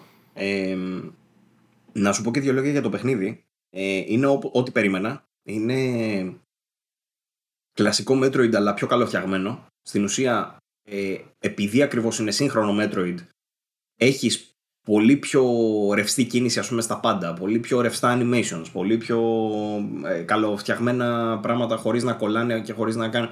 Όχι ότι κολλάγανε στα παλιά τα Metroid, αλλά ρε παιδί μου εντάξει έπαιζες ξέρω εγώ στα 30 FPS ή έπαιζες με πολύ χαμηλότερη ανάλυση. Γιατί έχουμε να δούμε καινούριο Metroid και του D κιόλας, έχουμε να δούμε 15 χρόνια. Ε, το τελευταίο το Fusion ήταν στο Game Boy Advance που είναι και καλά το προηγούμενο της σειράς, το νούμερο 4, αυτό είναι το νούμερο 5. Ε, οπότε μόνο και μόνο που βγαίνει σε σύγχρονη κονσόλα, σύγχρονη, ε, είναι, είναι από μόνο του ρε παιδί μου ικανό για να κάνει το παιχνίδι βελτιωμένο. Πάνω σε αυτό Σου θύμισε, ε, είδα πολλούς που λέγανε ότι δεν ένιωσαν ε, αυτή την έγκλη που ένιωθαν στο, στα παλιά Metroid, ότι κάτι του έλειπε ας πούμε για να θυμίσει παλιό καλό Metroid. Είδα, είδα άλλους που έλεγαν ότι ξανά νιώσα παιδάκι. Εσύ σε ποια κατηγορία Ανάποδο θα έλεγα. Θα έλεγα ότι την έχει την έγκλη και ε, κάποιοι λένε ότι δεν την είχε ας πούμε το remake που είχαν κάνει, το Samus Returns που είχαν κάνει στο 3DS που είναι το αμέσως προηγούμενο ας πούμε Metroid που είχαμε δει σε κυκλοφορία. Ε, αυτό την έχει full και την έχει για αρκετούς λόγους γιατί είναι ε, δεν είναι μόνο η ατμόσφαιρα. Ρε παιδί μου, το Metroid πάντα ήταν αυτή η μοναχική ατμόσφαιρα, το ότι η πρωταγωνίστρια δεν μιλάει, ε, το ότι η μουσική συγκεκριμένη, ένα κάποιο συγκεκριμένο art, κάποια παραλλαγή στους εχθρούς που θα αντιμετωπίσεις. Δηλαδή, όσο προχωρούσε η ιστορία, σου παρουσιάζει διαφορετικούς εχθρούς, τώρα πάλι σου έχει κάτι καινούριο. Ε, και έρχεται μαζί και με και πάλι καινούριε δυνάμεις, καινούριου τρόπους για να τους αντιμετωπίσεις. Τώρα εδώ πέρα έχει εισάγει κάπως το stealth και τις καταδιώξεις. Το οποίο δεν υπήρχε στα παλιά. Παρένθεση εντωμεταξύ. Mm. Η Nintendo είναι η μοναδική εταιρεία που δεις με έχει κάνει να υποκύψω στο λάθος του assuming my gender που λένε. Πρώτον, όταν ήμουν μικρός με τον ε, Link και με τη Zelda, που ο Link ήταν η Zelda όταν ήμουν μικρός, και με Samus νόμιζα ότι ήταν ο Metroid. Δεν ήξερα ότι, είναι, ότι υπάρχει θηλυκή πρωταγωνίστρια. Οπότε ε, η, η, Nintendo πάντα με μπέρδευε σε αυτό και ε, ε, ντρέπομαι που το λέω, αλλά για Metroid το έμαθα ότι υπάρχει πρωταγωνίστρια και όχι πρωταγωνιστής πολύ πρόσφατα. Τύπου πέρσι. δεν ήξερα. η ζωή μου ήταν ένα ψέμα. Όλοι, όλοι νομίζω όταν ε, πρώτο είδαμε το Metroid ε, φανταστήκαμε ότι για κάποιο λόγο φανταστήκαμε ότι μέσα υπάρχει άντρας μέσα στη στολή για κάποιο λόγο. Είχε το μυαλό μας τότε. Αλλά ναι, όχι. Θυμάμαι κι εγώ δηλαδή ότι το είχα ανακαλύψει λίγο μετά ότι Α, είναι γυναίκα τελικά μέσα. Η Σάμου. Ναι, OK. Okay. Τα επόμενα χρόνια βέβαια αρχίζαν και τη δείχνανε και περισσότερο. Δεν ήταν με τη Δεν ήταν. Τη δεκαετία του 80 δεν είχαν ανακαλυφθεί ατζέντες. Ε. δεν βγήκε κανείς να πει ότι ήταν ατζέντα. όχι, δεν είχαμε ατζέντες τότε. Ε, Πού γράφατε στην μπλοκάκια. Όπως και, όπως και να έχει, η πρωταγωνίστρια είναι από τα πιο δυνατά ας πούμε, ονόματα σε video games γενικότερα. Κυρίως ναι, προφανώς επειδή είναι από παλιά, αλλά επειδή έχει περάσει και μια ιστορία με τα παιχνίδια της. Ξέρεις, είναι. Είναι ρε παιδί μου, όταν σκέφτεσαι γυναίκες στα βιντεοπαιχνίδια, γυναικοί χαρακτήρες, ε, σου έρχεται η Λάρα Κρόφτ, άντε να σου έρθει, ξέρω εγώ μετά και. Η Σάμου θα έλεγα μετά. Ναι, δεν νομίζω να πηγαίνουμε αλλού μετά. Δεν σου έρχεται από το, από το control πλέον η φίλη μας που δεν θυμάμαι το όνομά της; ναι, όχι. όχι. Η Τζέσι, αλλά όχι. ε, είναι είναι τέλος πάντων σημαντικός χαρακτήρας για τα video games η Σάμου. Ε, και στο καινούριο το παιχνίδι είναι, θα έλεγα, ακόμα πιο cool. Δηλαδή, παρότι πάλι δεν τη βλέπουμε χωρίς μάσκα, τουλάχιστον μέχρι το σημείο που είμαι εγώ δεν την έχω δει χωρίς μάσκα. Το παιχνίδι, ρε παιδί μου, ξεκινάει καπάκια. Όταν λέμε καπάκια, δηλαδή πάλι σκά σε ένα πλανήτη και αρχίζει να περιηγείσαι. Δεν έχει φανφάρες πολλά πολλά και τέτοια. Δηλαδή ε, δείχνει μια σκηνή λίγο να σου εξηγήσει περίπου τι έχει παιχτεί με τα προηγούμενα, τι είναι τα Metroids, τι είναι τα X, που είναι μια άλλη μορφή τέλος πάντων εξωγήνων και τι έχει παιχτεί, τι έγινε με το Fusion, ας πούμε, που ήταν το προηγούμενο παιχνίδι. Και τώρα σκά στο καινούργιο τον πλανήτη για να γίνεται μια ιστορία τέλος πάντων στην εισαγωγή που παίζει στην εισαγωγή, δεν είναι ότι δεν παίζει. Σκάνει, σκάνει ένα cutscene. Τα cutscenes είναι in-game με το μεταξύ. Μου κάνει εντύπωση αυτό, δεν το περίμενα. Σπάνια το βλέπουμε αυτό το πράγμα, ειδικά σε Switch. Ε, ευτυχώς είναι in-game και ευτυχώς ταιριάζει και πάρα πολύ. Χρησιμοποιεί το art του παιχνιδιού το οποίο είναι πανέμορφο, πανέμορφο και γίνεται πολύ καλή δουλίτσα. Δηλαδή, τη στιγμή που παίζεις σκέψου, μπαίνεις σε ένα δωμάτιο και ξαφνικά απλά αλλάζει κάμερα, ρε παιδί και στο δείχνει κινηματογραφικά έτσι, σκηνοθετημένο, ξέρεις από διαφορετικές ε, λήψεις κτλ. Ε, έχει κάτι εκπληκτικά πλάνα της ε, Σάμου, ρε παιδί μου. Είναι όλα. Το photography θα έλεγα είναι καταπληκτικό. Τα τεχνικά όμως. Τεχνικά πάλι είναι απίστευτο για Switch. Δηλαδή, το για Switch λίγο χθες. διευκρίνησε το λίγο καλύτερα. Το για Switch τι σημαίνει αυτό. Θέλω να μου μιλήσεις για frame rate και ανάλυση. Και ανάλυση θα σου πω. Είναι η κλασική μαεστρία όμως της Nintendo, η οποία σου λέει ότι η ανάλυση θα είναι 720p και θα φροντίσουμε το παιχνίδι να το στήσουμε γύρω από αυτό ώστε να βγει πανέμορφο. Αυτό τώρα τι σημαίνει, ότι επειδή ακριβώς είναι 2D σε 720p, ε, θα σου δώσω ένα παράδειγμα. Λέει, λέει στο Digital Foundry ότι το παιχνίδι δεν χρησιμοποιεί aliasing, αντι-aliasing λύση καθόλου.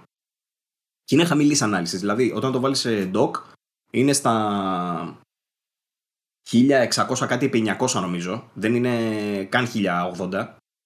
Είναι λίγο πιο κάτω. Τρέχει στα 60 βέβαια. Το 60 είναι πάρα πολύ σταθερό παντού. Ε, και σε handheld mode είναι στα 720. Που λέει ταιριάζει και full γιατί η οθόνη του κάμερα Switch είναι και fixed, του ρε παιδί μου. Είναι, σαν, είναι σαν side ναι. scroller τύπου. Δηλαδή δεν κουνιέται η κάμερα. Είναι πιο εύκολο σε τέτοια παιχνίδια να το πετύχεις στο 60 όμως. Σωστά. Η κάμερα κουνιέται σε πολύ συγκεκριμένα σημεία. Δεν θέλω τώρα να σπολιαριάσω, αλλά εννοώ και in game ότι κουνιέται σε κάποια σημεία, ρε παιδί μου, που θα έχεις πάρει μια δύναμη και θα πρέπει να στοχεύσεις κάτι. Σε εκείνο το σημείο ε, σκάει λίγο η κάμερα και έρχεται δίπλα στη Σάμου κάπως. Έχει δηλαδή κάποια τέτοια σημεία, πολύ λίγα, και σε κάποια άλλα σημεία κάνει και κάτι το οποίο δεν το έχουμε ξαναδεί σε Metroid. Στην ουσία παίζει λίγο με το zoom της κάμερας μέσα έξω για να σου δείξει, ξέρεις, ευρύτερο πεδίο ή μικρότερο. Ή να σε ζουμάρει λίγο πιο κοντά. Με το frame rate ε... δεν είχες κανένα πρόβλημα με πτώσεις, ας πούμε. Κανένα, δεν έπεσε κάτω από 60 κανένα, ποτέ. Κανένα. Ε, και στο, όχι, όταν, το έχεις docked, όταν το είχες docked και παίζει στην τηλεόραση, ήταν εντάξει δεν το 200p. Δεν το έχω δοκιμάσει docked, το έχω δει μόνο στο, στο Digital Foundry ότι είναι τόσο όσο λέει. Αλλά κάνανε αυτή τις μετρήσεις τους, τους εμπιστεύομαι λίγο περισσότερο από τα δικά μου τα μάτια ε, και λένε ότι είναι πάρα πολύ σταθερό. Το μόνο που αλλάζει είναι ότι στα cutscenes, με το που γυρνάει δηλαδή σε cutscene, το οποίο είναι in-game όμως ξαναλέω, ε, γυρνάει στα 30 FPS. Το οποίο είναι εντάξει, αναμενόμενο, γιατί δείχνει διάφορα στα cutscenes, πολύ, πάρα πολύ όμορφα τα cutscenes. Ε, και αυτό όσον αφορά τα, ξέρεις, τα, τα νούμερα του. Μπορώ να σου μιλήσω όμως για άλλα πράγματα, όπως είναι το animation σύστημα που έχει, το οποίο σίγουρα δεν θα το περιμένεις από ένα τέτοιο τύπου παιχνίδι. Επειδή ακριβώς είναι 2D, δεν περιμένουμε να δούμε, ρε παιδί μου, ξέρεις τίποτα παπάδες. Περιμέναμε να δούμε μια κίνηση normal. Η Samus έχει απίστευτα πάρα πολλά animations. Σε φάση, ρε παιδί μου, ότι μπορείς να τη βάλεις ακόμα και να.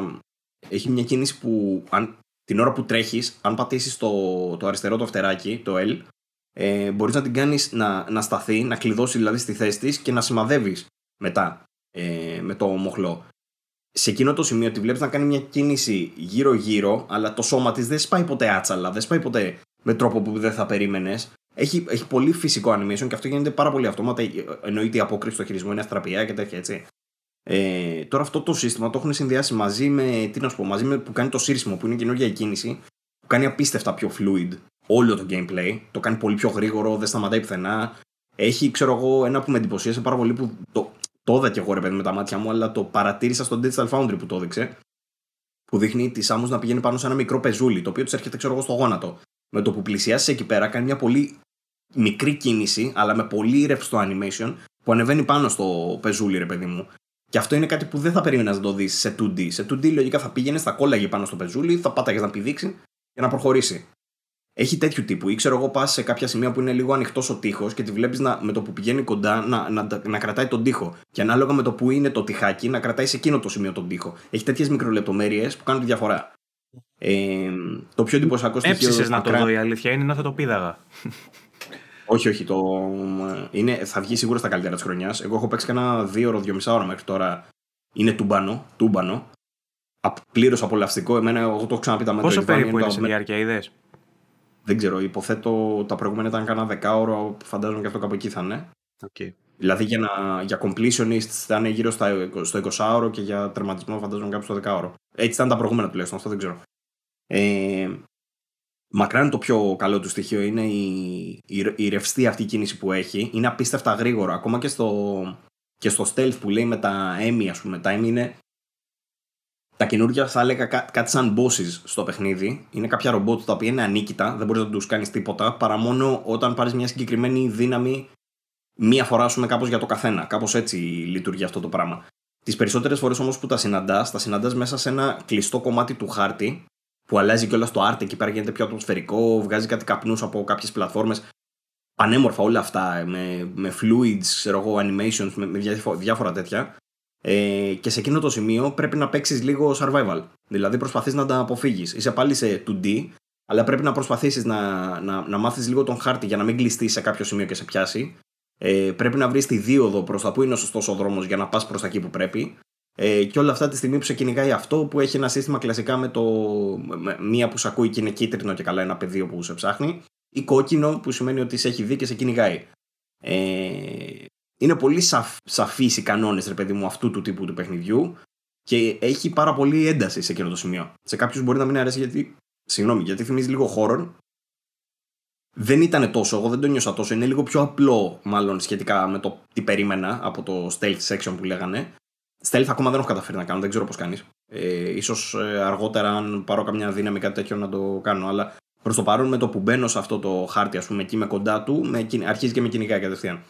Ε, είναι πάρα πολύ διασκεδαστικά όλα αυτά. Έχει, έχει, έχει, είναι κλασικό Metroid, δηλαδή πρέπει να βρεις πόρτες, να τις ανοίξεις με συγκεκριμένο όπλο, να βρεις μετά άλλο όπλο, να βρεις μετά άλλη δύναμη και τσουλάει έτσι το παιχνίδι. Ο χάρτης είναι πάρα πολύ πολύπλοκος. Δηλαδή δεν, προσπάθησα να λίγο να τον θυμάμαι στο περίπου, δεν τα πολύ κατάφερα.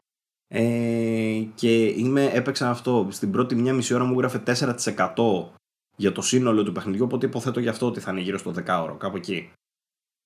Μπορεί και πάρα πολύ μαλακή, είπα. 15ωρο βγαίνει κάτι τέτοιο τέλος πάντων. Ε, για το completionist. Ε, Τέλος πάντων, ενθουσιάστηκα. Είναι, είναι, είναι φοβερό. Είναι φοβερό τεχνικά, είναι φοβερό. Τα εικαστικά του μου αρέσουν απίστευτα πάρα πολύ. Το Σαν συνταγή, δηλαδή, πάντως μου θυμίζει πολύ παλιό παιχνίδι. Συνώνυμο την Nintendo, βέβαια. Δεν περίμενα κανέναν νεοτερισμό. Είναι, είναι τα παιχνίδια που έχουν. Τι να σου πω, αν δεν ήταν αυτό, δεν θα υπήρχε το όρι. Αν δεν ήταν αυτό, δεν θα υπήρχε, ξέρω εγώ, το. Δηλαδή, τα σημεία, τα σημεία που το κάνουν έτσι λίγο να καινοτομεί, θεωρώ πως είναι το ότι σου αλλάζει την προοπτική σε σαν τρίτου προσώπου shooter για να κάνεις ε, δύο-τρία σημεία που έχεις δει, ας πούμε, και δεν ξέρω πόσο ακόμα έχει για να κάνεις το shooting σε κάποια fight συγκεκριμένα και το ότι έχει πολύ πιο plus animation. Αυτά, αυτά τα δύο βλέπω ως καινοτομίες. Όλο το υπόλοιπο που μου περιγράφεις θεωρώ ότι έχουμε πολλά παιχνίδια τέτοιου τύπου εκεί έξω. Ε... Υπάρχουν αρκετά. Ε, το βασικό που κάνει αυτό είναι ότι τα κάνει περισσότερα, τα κάνει πιο καλά από όλα τα άλλα. Αυτό είναι, αυτό είναι το concept. Είναι ο αρχηγός, είναι αυτός που έχει κάνει spawn τα υπόλοιπα παιχνίδια. Και όταν έρχεται η σειρά του, δεν είναι ότι θα φέρει την καινοτομία, ξέρεις, με τίποτα τρελό έχει αυτό με τα Emmy που είναι όντως κάπως φρέσκο, σαν, ε, σαν να συνδυάζει μάλλον ένα άλλο είδος παιχνιδιού.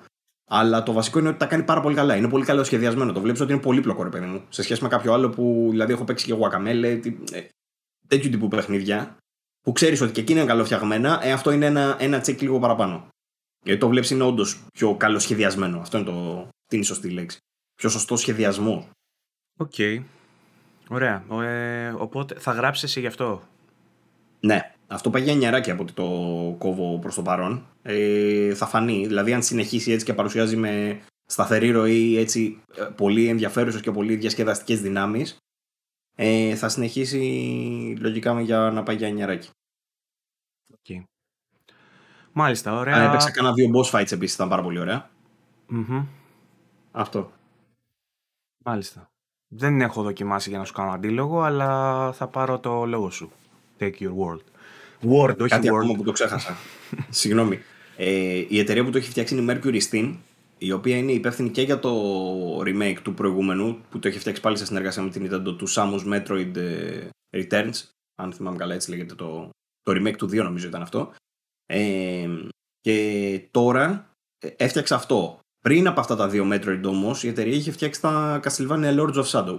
Είναι η ισπανική δηλαδή η εταιρεία, Mercury Steam, που είχε φτιάξει τα Lords of Shadow που συζητάγαμε και σε προηγούμενες εκπομπές. Οι ίδιοι τώρα φτιάχνουν αυτά. Ε, Σωστά. Ναι, ωραία.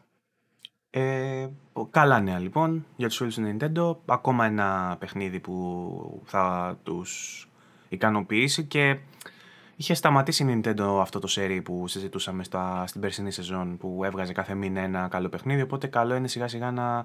Είδα στο site ανεβάσαμε και ένα Waluigi, ένα Waluigi, πώς πώς λέγω, Wario, ε, τι ήτανε; Όχι, το, το, το WarioWare. WarioWare. Αυτό τι έλεγε; Δεν ξέρω αν έχεις παίξει παλιότερα τέτοια. Εγώ έχω να παίξω πάρα πολλά χρόνια κάτι Στο τέτοιο. DS κάτι είχα παίξει, θυμάμαι. Και εγώ κάπου εκεί θυμάμαι έπαιζα. Ε, στην ουσία είναι spin-off των Wario Land των παλιών. Ε, δεν παίζουν σαν τα Mario, είναι ένα άλλο είδος παιχνιδιού όπου σου εμφανίζει micro games. Στην ουσία δηλαδή σου πετάει πολλά mini mini παιχνίδια, γι' αυτό τα λέει micro, τα οποία διαρκούν 2-3 δευτερόλεπτα το καθένα και όταν λέω 2-3 δευτερόλεπτα το λέω κυριολεκτικά, δηλαδή σου πετάει μια οθόνη με κάτι σουρεάλ, μια μύτη ξέρω εγώ. Και εσύ είσαι ένας χαρακτήρας δίπλα και πρέπει που πετάει. Και πρέπει να καταλάβεις μέσα σε αυτά τα 3-4 δευτερόλεπτα που διαρκεί το παιχνίδι τι πρέπει να κάνεις και να το κάνεις. Δηλαδή, ξέρω εγώ, πρέπει να τραβήξεις μια τρίχα μέσα από τη μύτη. Πρέπει να οδηγήσεις τον χαρακτήρα μέσα στη μύτη και να τραβήξει εγώ την τρίχα και να φύγει. Και μετά σου βγάζει ότι νίκησες.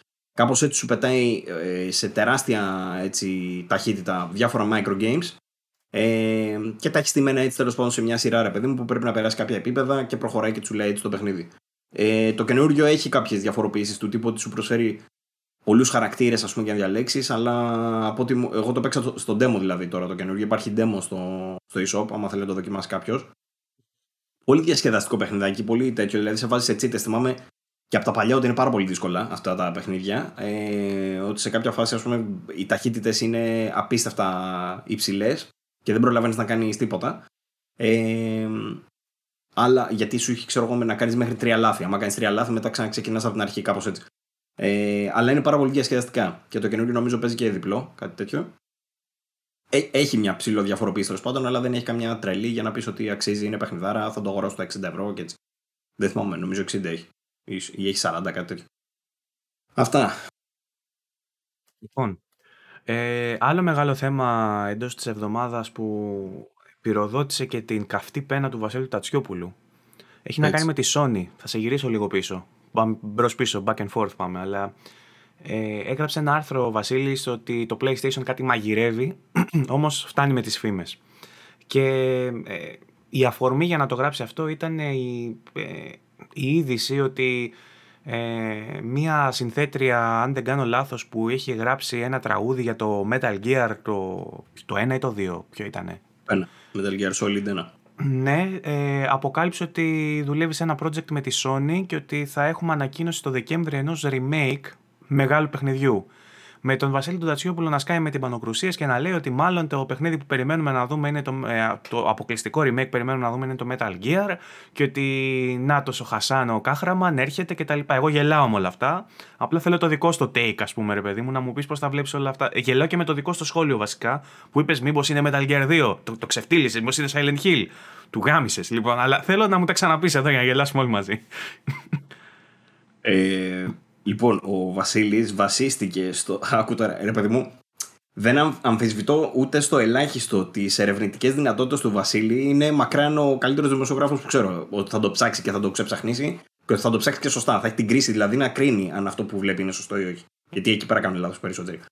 Αλλά είναι λίγο far-fetched. Είναι λίγο long shot, ρε παιδί μου, αυτό το πράγμα που κάνει ο Βασίλης. Γιατί μπορεί να βγει και σωστός έτσι, δεν λέω τίποτα. Αλλά το να το να πει μια Ιρλανδή ε, τραγουδίστρια ότι φτιάχνει ένα τραγούδι και ο Βασίλης να καταλήξει στο ότι ήταν από Ιρλανδή τραγουδίστρια, ούτε καν κατάλαβα. Βασικά τα γράφουμε στο κείμενο, αλλά ε, ε, είχε δουλέψει σε ένα δίσκο παλιά που ήταν και οι άλλοι, κάτι, κάτι τέτοιο, δεν κατάλαβα καν.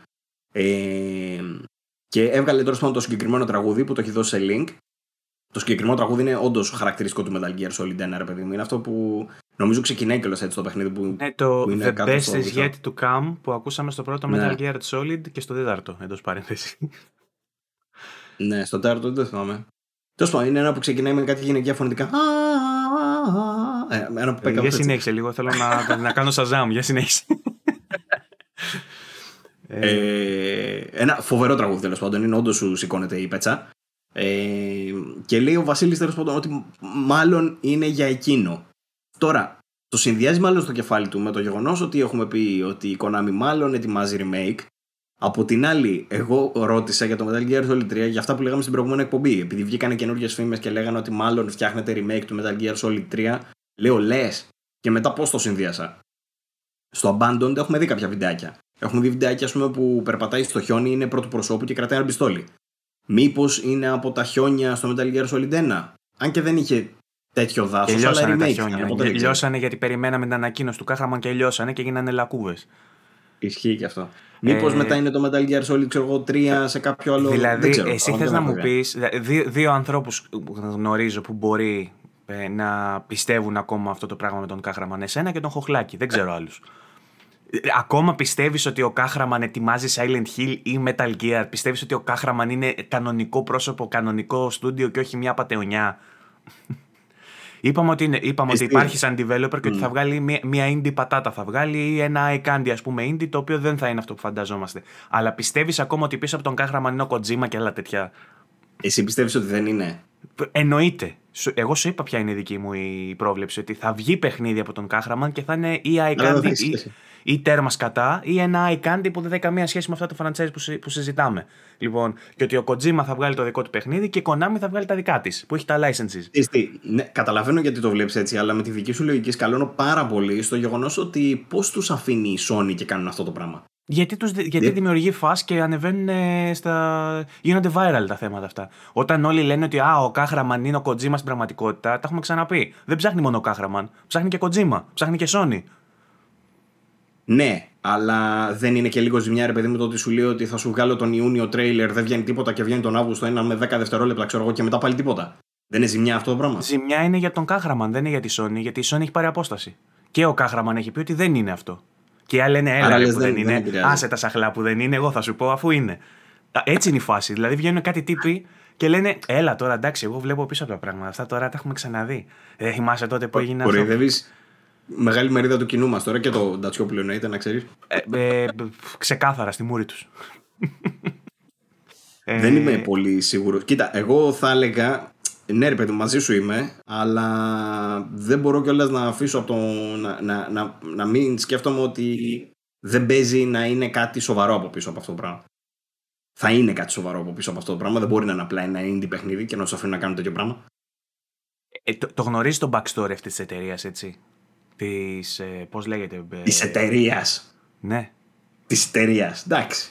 Όχι, ε, το γνωρίζεις το backstory αυτόν. Ότι έχουν ξεκινήσει να φτιάχνουν παιχνίδια άλλες τρεις φορές και το έχουν παρατήσει. Δεν σου φαίνεται για λίγο φτιαχτό αυτό το πράγμα. Δεν ξέρω, ρε Βάγκο, τι να σου πω τώρα.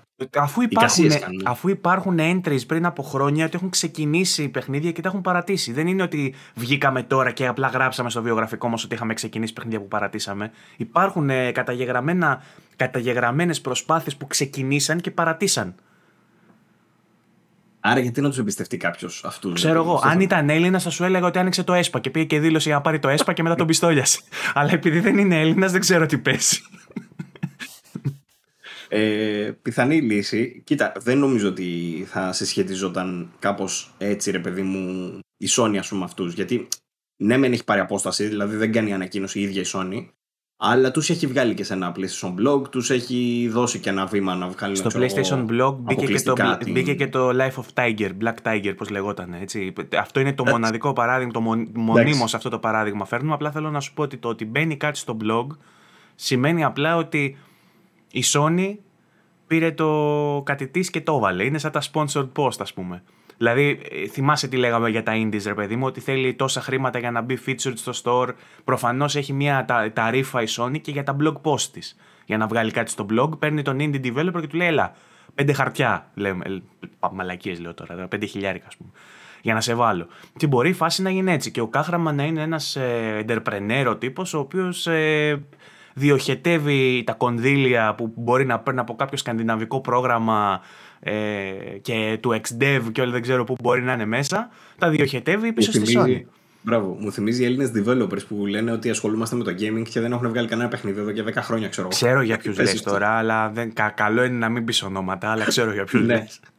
Όχι, ρε παιδί, δεν λέω τώρα συγκεκριμένα. Μπορεί να είναι, ξέρεις, ε, ε, είναι τέτοια η φασούλα. Αν είναι όντως αληθινή η ιστορία που διαβάζουμε για τον Κάραμαν. Αλλά Κάχραμαν. Κάχραμαν. Κάραμαν. Κάραμαν είναι πιο ωραίο γιατί είναι πιο ελληνικό. Κάραμαν. Έτσι. Ε, θα δούμε τώρα, δεν ξέρω τώρα για το Silent Hill αν θα βγει Silent Hill ή αν θα βγει Metal Gear ή αν θα είναι ο Kojima από πίσω. Δεν ξέρω. Ο Τατσιόπουλος έγραψε πάντως πάλι ολόκληρο κατεβατό για να μας πει πάλι τίποτα. Φίστη, ο Τατσιόπουλος νομίζω ότι απλά του, έρχονται, του έρχεται επιφύτηση, ανοίγει το speech του text, αρχίζει και μιλάει και λέει τα δικά του και κάθεται και το διορθώνει στο λεωφορείο μετά που γυρνάει από τη δουλειά, ξέρεις τέτοια φάση. Και το ανεβάζει. Έτσι. Μη σου, πω ότι τα, μη, σου, μη, μη σου πω ότι τα βλέπει στον ύπνο του και μιλάει στον ύπνο του και έχει δίπλα κινητό για να κάνει text, ε, speech to text όταν κοιμάται. Και τα βλέπει στον ύπνο του. Αλλά, Λες, να διαβάζουμε για τα όνειρα του Τατσιόπουλου, δηλαδή. Θα μπορούσε. Τον έχω ικανό τον τύπο να ανοίξει στήλη με τα όνειρά του. Αλλά επειδή κάνει σοβαρή δουλειά και επειδή γράφει καλά, δεν θέλω να τον ε, ρίχνω και τόσο στην πειρά γιατί κάνει, την κάνει καλά τη δουλειά του. Απλά ρε παιδί μου, αν μην βλέπει τόσα όνειρα το παιδί. Εντάξει. Λοιπόν, να σε να... δούμε τι θα λες όταν όντως βγει το Silent Hill. Κοίτα, με, με, τον Τατσιόπουλο να ξέρεις ότι κάνουμε συζήτηση, για, κάνουμε συζήτηση για να ξεκινήσουμε σειρά εκπομπών οι δυο μας. Να ξέρεις, εκεί θα τα ακούσεις όλα. Εκεί, Εντάξει, εκεί... κάνετε τη συζήτηση εδώ και τρεις μήνες. Μου στείλε, μου στείλε μόνος του. Γιατί του, του έλεγα εγώ, Βασίλη, σε περιμένω και μου στείλε μόνο. Μου λέει, Καμιά εκπομπή θα κάνουμε. που τον παρακαλούσα εντωμεταξύ και μου λέω, Τι εννοείς; Μου λέει, Θα το ξεκινήσουμε αυτό που λέγαμε. Του λέω, Τίτλος. Τι τίτλος, θα πούμε, λέει αυτό. Και για τα άλλο μου λέει σιγά. Του κάνω όχι εννοώ, λέω την εκπομπή, πώς θα τη στήσουμε και τέτοια. Α, μου λέει δεν έχεις βρει ακόμα. τέτοια φάση. Είναι σε αυτό το στάδιο. Άρα είναι έτοιμη η εκπομπή. Όχι. το συζητάμε όμως.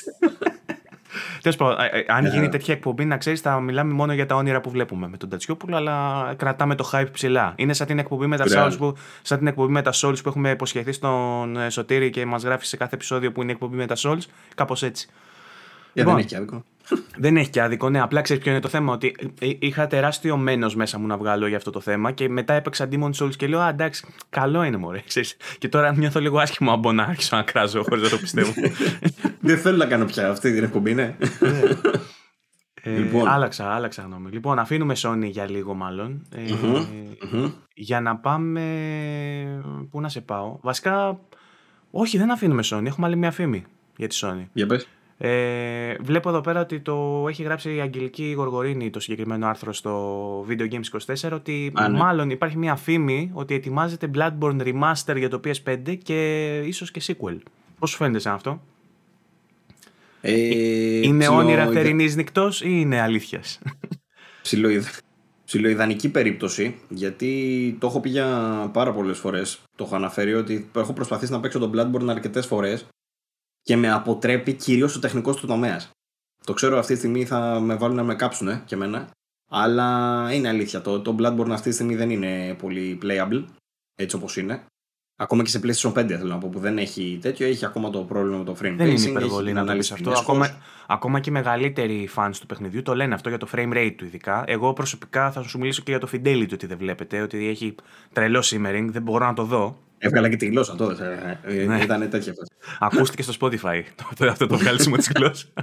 Ε, έχει σοβαρά θέματα. Δεν με νοιάζει τόσο πολύ να δω το sequel. Σίγουρα θα με ακούει τώρα ο Σωτήρης και οι λοιποί From Software fans και θα θέλουν να με γδάρουν. Αλλά δεν με νοιάζει τόσο το sequel παρά να δω το original, το Bloodborne, να το δω έτσι όπως πρέπει.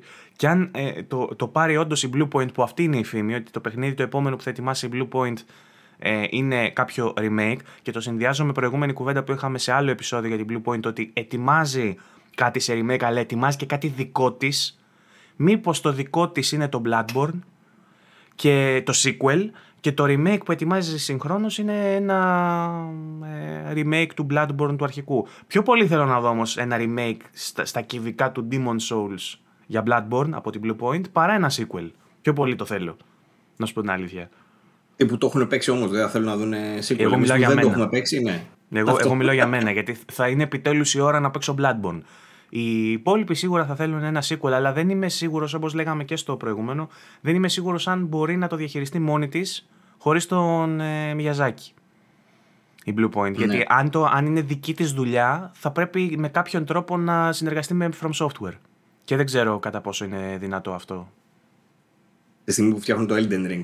Α, ε, στο Games Industry που σου λέω που είχε πολλές συνέντευξούλε και τέτοια, είχε και μια συνέντευξη της Bandai Namco που έλεγε και για εκείνους ρε παιδί μου. Τώρα δεν θα, δεν θα το αναφέρω παρένθεση αυτό. Τι ωραία που είναι το μιλήσω... κλίμα και τι ωραία που δουλεύουν, ναι. Ναι, δεν θα μιλήσω για ολόκληρη τη συνέντευξη, αλλά ανέφερε πάρα πολύ το, την πορεία τους στην Ευρώπη. Επειδή προσπαθούν να επεκταθούν στην Ευρώπη, Το κάνανε λέει πριν από 10 περίπου χρόνια που ξεκίνησε με το Enslaved Odyssey to the West. Όποιος το θυμάται, είναι, ε, σίγουρα θα θυμάται ότι είναι πάρα πολύ ωραίο παιχνίδι. Action Adventure με πρωταγωνιστή τον Andy Serkis, είχε τέτοια πράγματα μέσα. Ε, από την Ninja Theory. Και το είχε διανέμει η Bandai Namco. Ήταν η αρχή της τότε στην Ευρώπη, σε πιο έτσι δυτικό περιεχόμενο.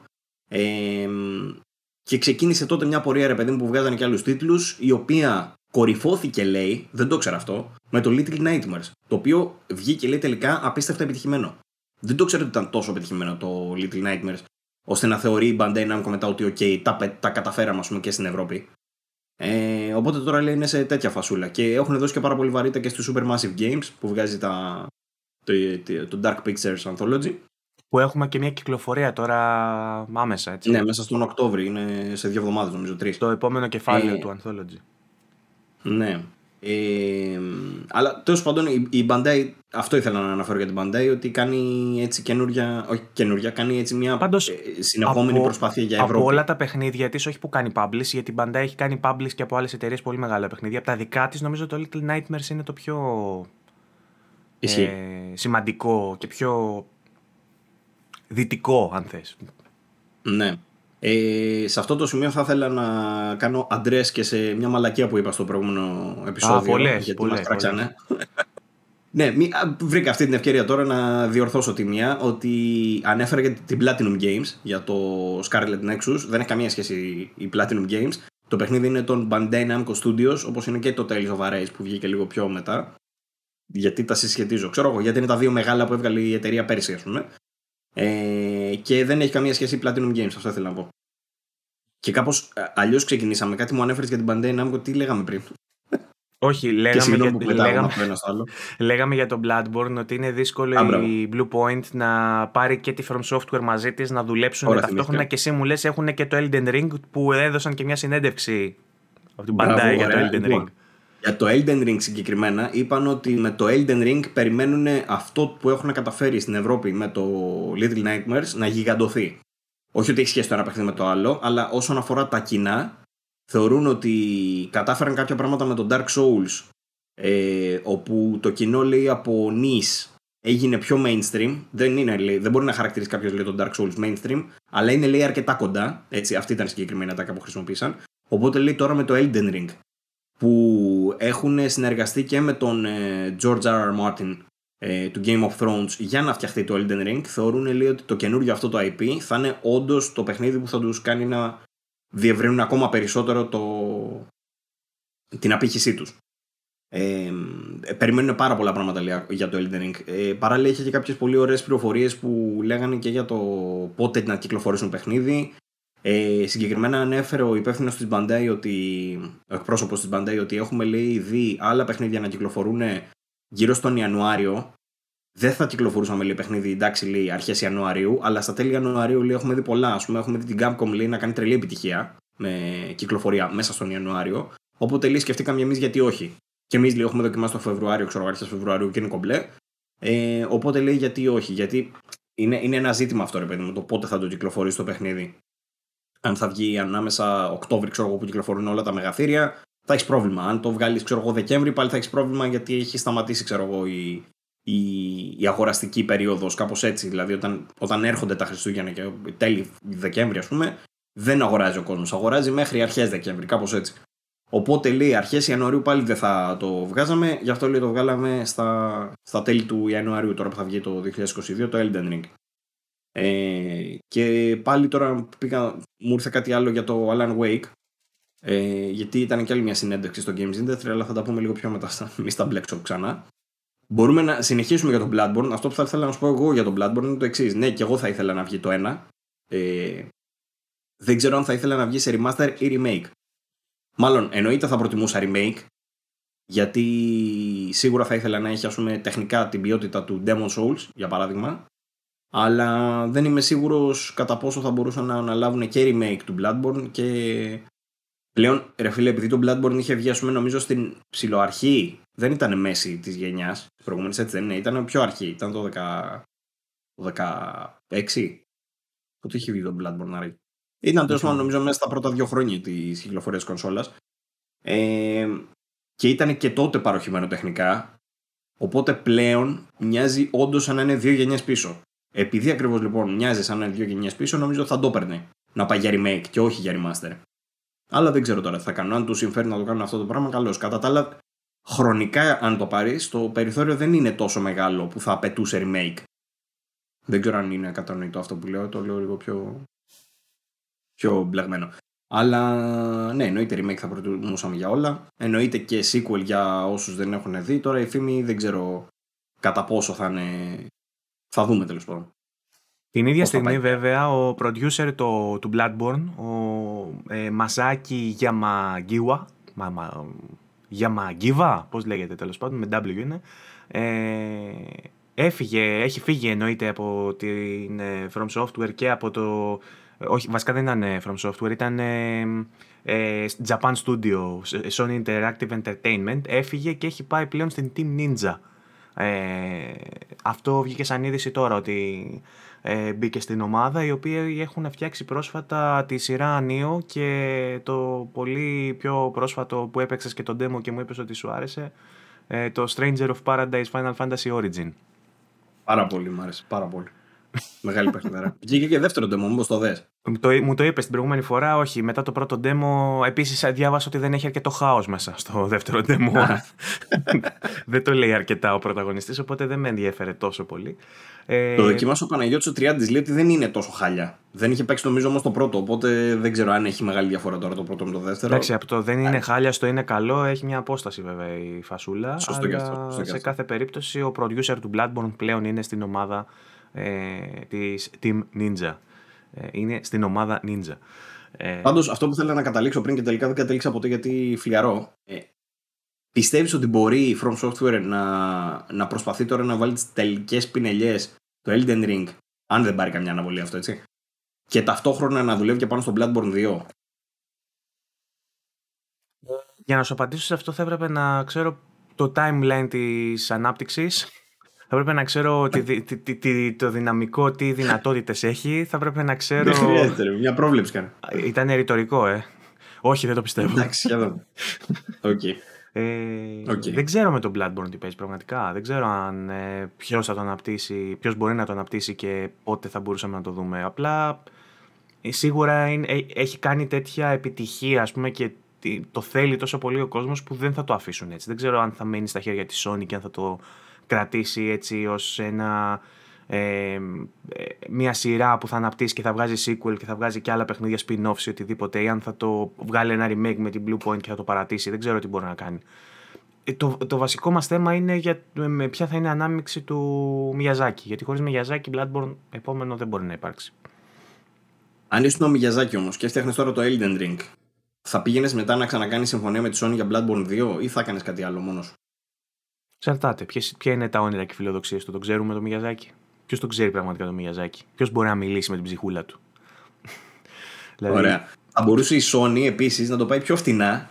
Για μην, να μην χρειάζεται να πληρώσει το Μιαζάκι, ο οποίος φαντάζομαι θα ζητήσει τον πάτο του μετά την επιτυχία του πρώτου παιχνιδιού.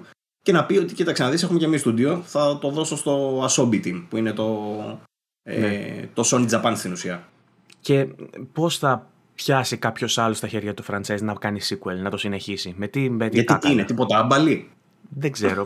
Φαντάσου, αν βγει καλό, όλα καλά. Αν δεν βγει καλό όμως, τι σκατό έχει να φάει η Sony που το πήρες από τα χέρια του Μιγιαζάκη και το έδωσε έναν άλλον, ας πούμε, και στο σακάτεψε. Θα είναι ένα από τα sequel τα οποία δεν θα είναι τόσο καλά όσο το αρχικό παιχνίδι, φαντάζομαι. Δεν φαντάζομαι ότι θα βγει κακό παιχνίδι σε καμία περίπτωση. Αλλά ναι, θα μπορούσε να είναι έτσι. Τέτοια η φασούλα. OK. Okay. Λοιπόν... Όπως έγινε Dark Souls 1 με Dark Souls 2, στο 2 νομίζω δεν είναι που ο Μιγιαζάκη δεν είχε ανάμειξη. Κάτι τέτοιο δεν λέγαμε. Που είναι το χειρότερο Dark Souls λένε. Αυτό. αυτό. Κάτι θα μπορούσε να γίνει κάτι τέτοιο με τον Συνήθως εντωμεταξύ τα, τα, ο, ο Τατσιόπουλος λέει αυτά, στον ύπνο του τα λέει, δεν ξέρω. Λέει ο Τατσιόπουλος ότι το νούμερο 3 των τριλογιών είναι το κακό. Το νούμερο 2 είναι το καλό συνήθως. Uncharted 2 λέγαμε, ξέρεις. Ε, αυτό δεν πιάνεται. Είναι άλλη η ιστορία του. Ναι.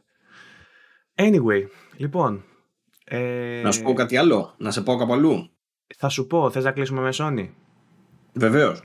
Η τελευταία είδηση που είχαμε μέσα στην εβδομάδα είναι η επιβεβαίωση, μάλλον, πως το καινούριο God of War το Ragnarok έρχεται πλήρως εξελινισμένο. Ε, Προς έκπληξη σχεδόν κανενός, όμως επειδή τελευταία με τον κορονοϊό είχαμε δει κάποια παιχνίδια της Sony που βγήκανε χωρίς ε, ελληνική μεταγλώτηση και λέγαμε ότι ίσως να έχει να κάνει αυτό ε, είτε με μια συστροφή της ε, Sony ε, είτε λόγω του COVID που δεν μπορούσε να βάλει κόσμο στα στούντιο. Ε, είδαμε βέβαια την επιβεβαίωση τώρα ότι το God of War, το Ragnarok θα έχει κανονικά ελληνικά όπως είχε και το προηγούμενο και είχαμε και το ελληνικό launch trailer, όχι launch trailer, sorry, το reveal trailer που είχαμε δει στα αγγλικά, το βλέπουμε και στα ελληνικά μαζί με άλλες αρκετές ε, γλώσσες, αραβικά, γαλλικά, γερμανικά, ιταλικά, ιαπωνέζικα, πολωνικά, πορτογαλικά, χαμός. Ε, είμαστε χαρούμενοι που βλέπουμε και ελληνικά. Δεν μπορούμε να συγκριθούμε ότι θα το τελειώσουμε έτσι. Ε, δεν μπορώ να σου πω δηλαδή ότι θα το παίξω την αρχή μέχρι το τέλος στα ελληνικά. Ίσως στο δεύτερο playthrough να το δοκιμάσω όπως έκανα και με το προηγούμενο. Πώς σου φαίνεται το... αυτό που είδες σε σχέση με τα ελληνικά του πρώτου; Ε, στουντιακά νομίζω ότι είδα μια βελτίωση. Ε, στην ποιότητα λίγο και στο, επειδή είναι ελάχιστα τα δευτερόλεπτα που παίζει, ο κράτος μου φάνηκε ίδιος η φωνή. Μου φάνηκε λίγο καλύτερος ο Ατρέας, που στο προηγούμενο ήταν λίγο cringe. Τώρα μου φάνηκε λίγο πιο μέσα στον ρόλο και να παίζει λίγο καλύτερα ερμηνευτικά. Έχει αλλάξει ηθοποιός ή είναι ο ίδιος; Ο ίδιος είναι νομίζω. Απλά έχει μεγαλώσει και ο Ατρέας, οπότε πλέον είναι πιο fitting η φωνή αυτή η, η ενήλικη που προσπαθεί να κάνει το παιδί. Είναι πιο κοντά σε έναν έφηβο Ατρέα, ας πούμε, σε σχέση με ένα μικρό παιδάκι που έχει μια φωνή. Σαν να προσπαθήσω εγώ να μιλήσω έτσι. Είναι λίγο. Ήταν κάπως έτσι το πρώτο. Ε, Θα έκανε φοβερό Ατρέα. Ε, ναι. Μ' άρεσε πάρα πολύ και το εξώφυλλο που έχει στο προηγούμενο επεισόδιο. Εντάξει, ήταν καταπληκτικό. Τέριαζε πάρα πολύ. Τέριαζε πάρα πολύ. Ε, γενικά νομίζω, επειδή είχαμε μια διαφωνία ρε παιδί για το αν ο Ατρέας είναι ο ίδιος το οποίο ή όχι, κάπου αλλού διαβάζω ότι είναι, αλλού διαβάζω ότι δεν είναι. Με τα παιδιά που το συζητήσαμε στο chat λέμε ότι εγώ πιστεύω ότι είναι ο ίδιος και αλλάζει τη φωνή του. Ο Τατσιόπουλος έλεγε, ας πούμε, για παράδειγμα, ότι μάλλον δεν είναι ο ίδιος. Ακόμα δεν ξέρουμε. Δεν, δεν, υπάρχει, δεν υπάρχουν στοιχεία. Ε, Θυμάσαι, πάντως... έχεις δει ποια είναι η φωνή του καινούριου; Όχι, αυτό δεν έχουν ανακοινώσει ακόμα. Έχουν ανακοινώσει. Παναγιώτης Αποστολόπουλος βλέπω εδώ πέρα ότι ήταν στο πρώτο. Ναι, αυτός είναι. Α, στο πρώτο. Ναι. Στο Ragnarok δεν ξέρουμε. Νομίζω είναι ίδιος. Σας έχω πει, έχω βρει ένα φανταστικό, ένα φανταστικό site που λέγεται, θα το ξέρετε όσοι ασχολείστε, ε, greekdubdb.com το οποίο έχει όλα τα παιδικά, όλες τις ταινίες, όλα τα παιχνίδια που έχουν μεταγλωτιστεί, όλο το cast, ποιοι έχουν κάνει Έλληνες τους ρόλους. Οπότε... Κάνει παιχνίδια, σειρές, ταινίες, animation, τα πάντα. Ε, είχα δει τον ε, Δημήτρη τον Σάρλο στο facebook που το έλεγε. Ο, ο Σάρλος συμμετείχε, συμμετείχε στη μεταγλώτηση του God of War. Δεν είμαι σίγουρος με ποιο ρόλο ακριβώς. Δεν λέει. Ε, Συμμετέχουν. λέει. Σκηνο... Νομίζω μπορεί να μην ήταν σκηνοθεσία, δεν, δεν είμαι σίγουρος. Ε, και από τότε είχα δει ότι είχαν κάνει μια προσπάθεια τα παιδιά για να το κάνουν πιο οργανωμένο αυτό. Γιατί Κάτι είδα ότι ο Σάρλος είναι και στο καινούργιο το Pokémon, στο animation. Παίζει και στο καινούργιο το Pokémon. Ναι, ναι, ναι, ναι. Το είδα κι εγώ. Ε, γενικά, ρε παιδί μου, υπάρχει μια αταξία, ας πούμε. Υπήρχε μάλλον μια αταξία στο, όσον αφορά τις φωνές ε, που κάνουν οι Έλληνες τοπίοι, ξέρεις, σε μεταγλωτέ και σε αυτά. Δηλαδή, άκουγε μια γνώριμη φωνή, δεν μπορούσες να είσαι σίγουρος, γιατί πουθενά δεν ανακοινωνόταν αυτό το πράγμα. Οπότε τα παιδιά αποφάσισαν μόνοι τους, μεταξύ τους, να συνεννοηθούν, να κάνουν συνεντεύξεις μεταξύ τους, να, κάνουν, ε, να, να δώσουν τέλος πάντων τέτοιου τύπου πολύ χρήσιμες πληροφορίες ε, για να ενημερώσουν και τον κόσμο ότι κοίταξε να δεις αυτό τώρα που βλέπεις συμμετέχουν αυτοί, ας πούμε. Αυτός είναι ο σκηνοθέτης, αυτός είναι ο, ε, αυτή είναι η ηθοποιή κτλ. Ε, και είναι site εντωμεταξύ, είναι πάρα πολύ μοντέρνο site, πάρα πολύ ωραίο Και έχουν και YouTube που κάνουν ωραίες συνεντεύξεις. Έχω δει με τον Ακίνδυνο Γκίκα, έχω δει με πολλούς. Δηλαδή είναι, είναι ωραίο site. Ε, έχει τον God of War τέλος πάντων το πρώτο εκεί πέρα, δεν έχει το Ragnarok. Δεν Όχι, γιατί, ακόμα δεν, δεν έχει ανακοινωθεί το full cast και νομίζω λογικό είναι γιατί δεν πρέπει να έχει προχωρήσει και τόσο πολύ ε, στη, στην ανάπτυξή του. Το ελληνικό dub δηλαδή πρέπει να είναι εν εξελίξη. Δεν νομίζω ότι έχει προχωρήσει τόσο πολύ. Φαντάζομαι, ναι, εντάξει.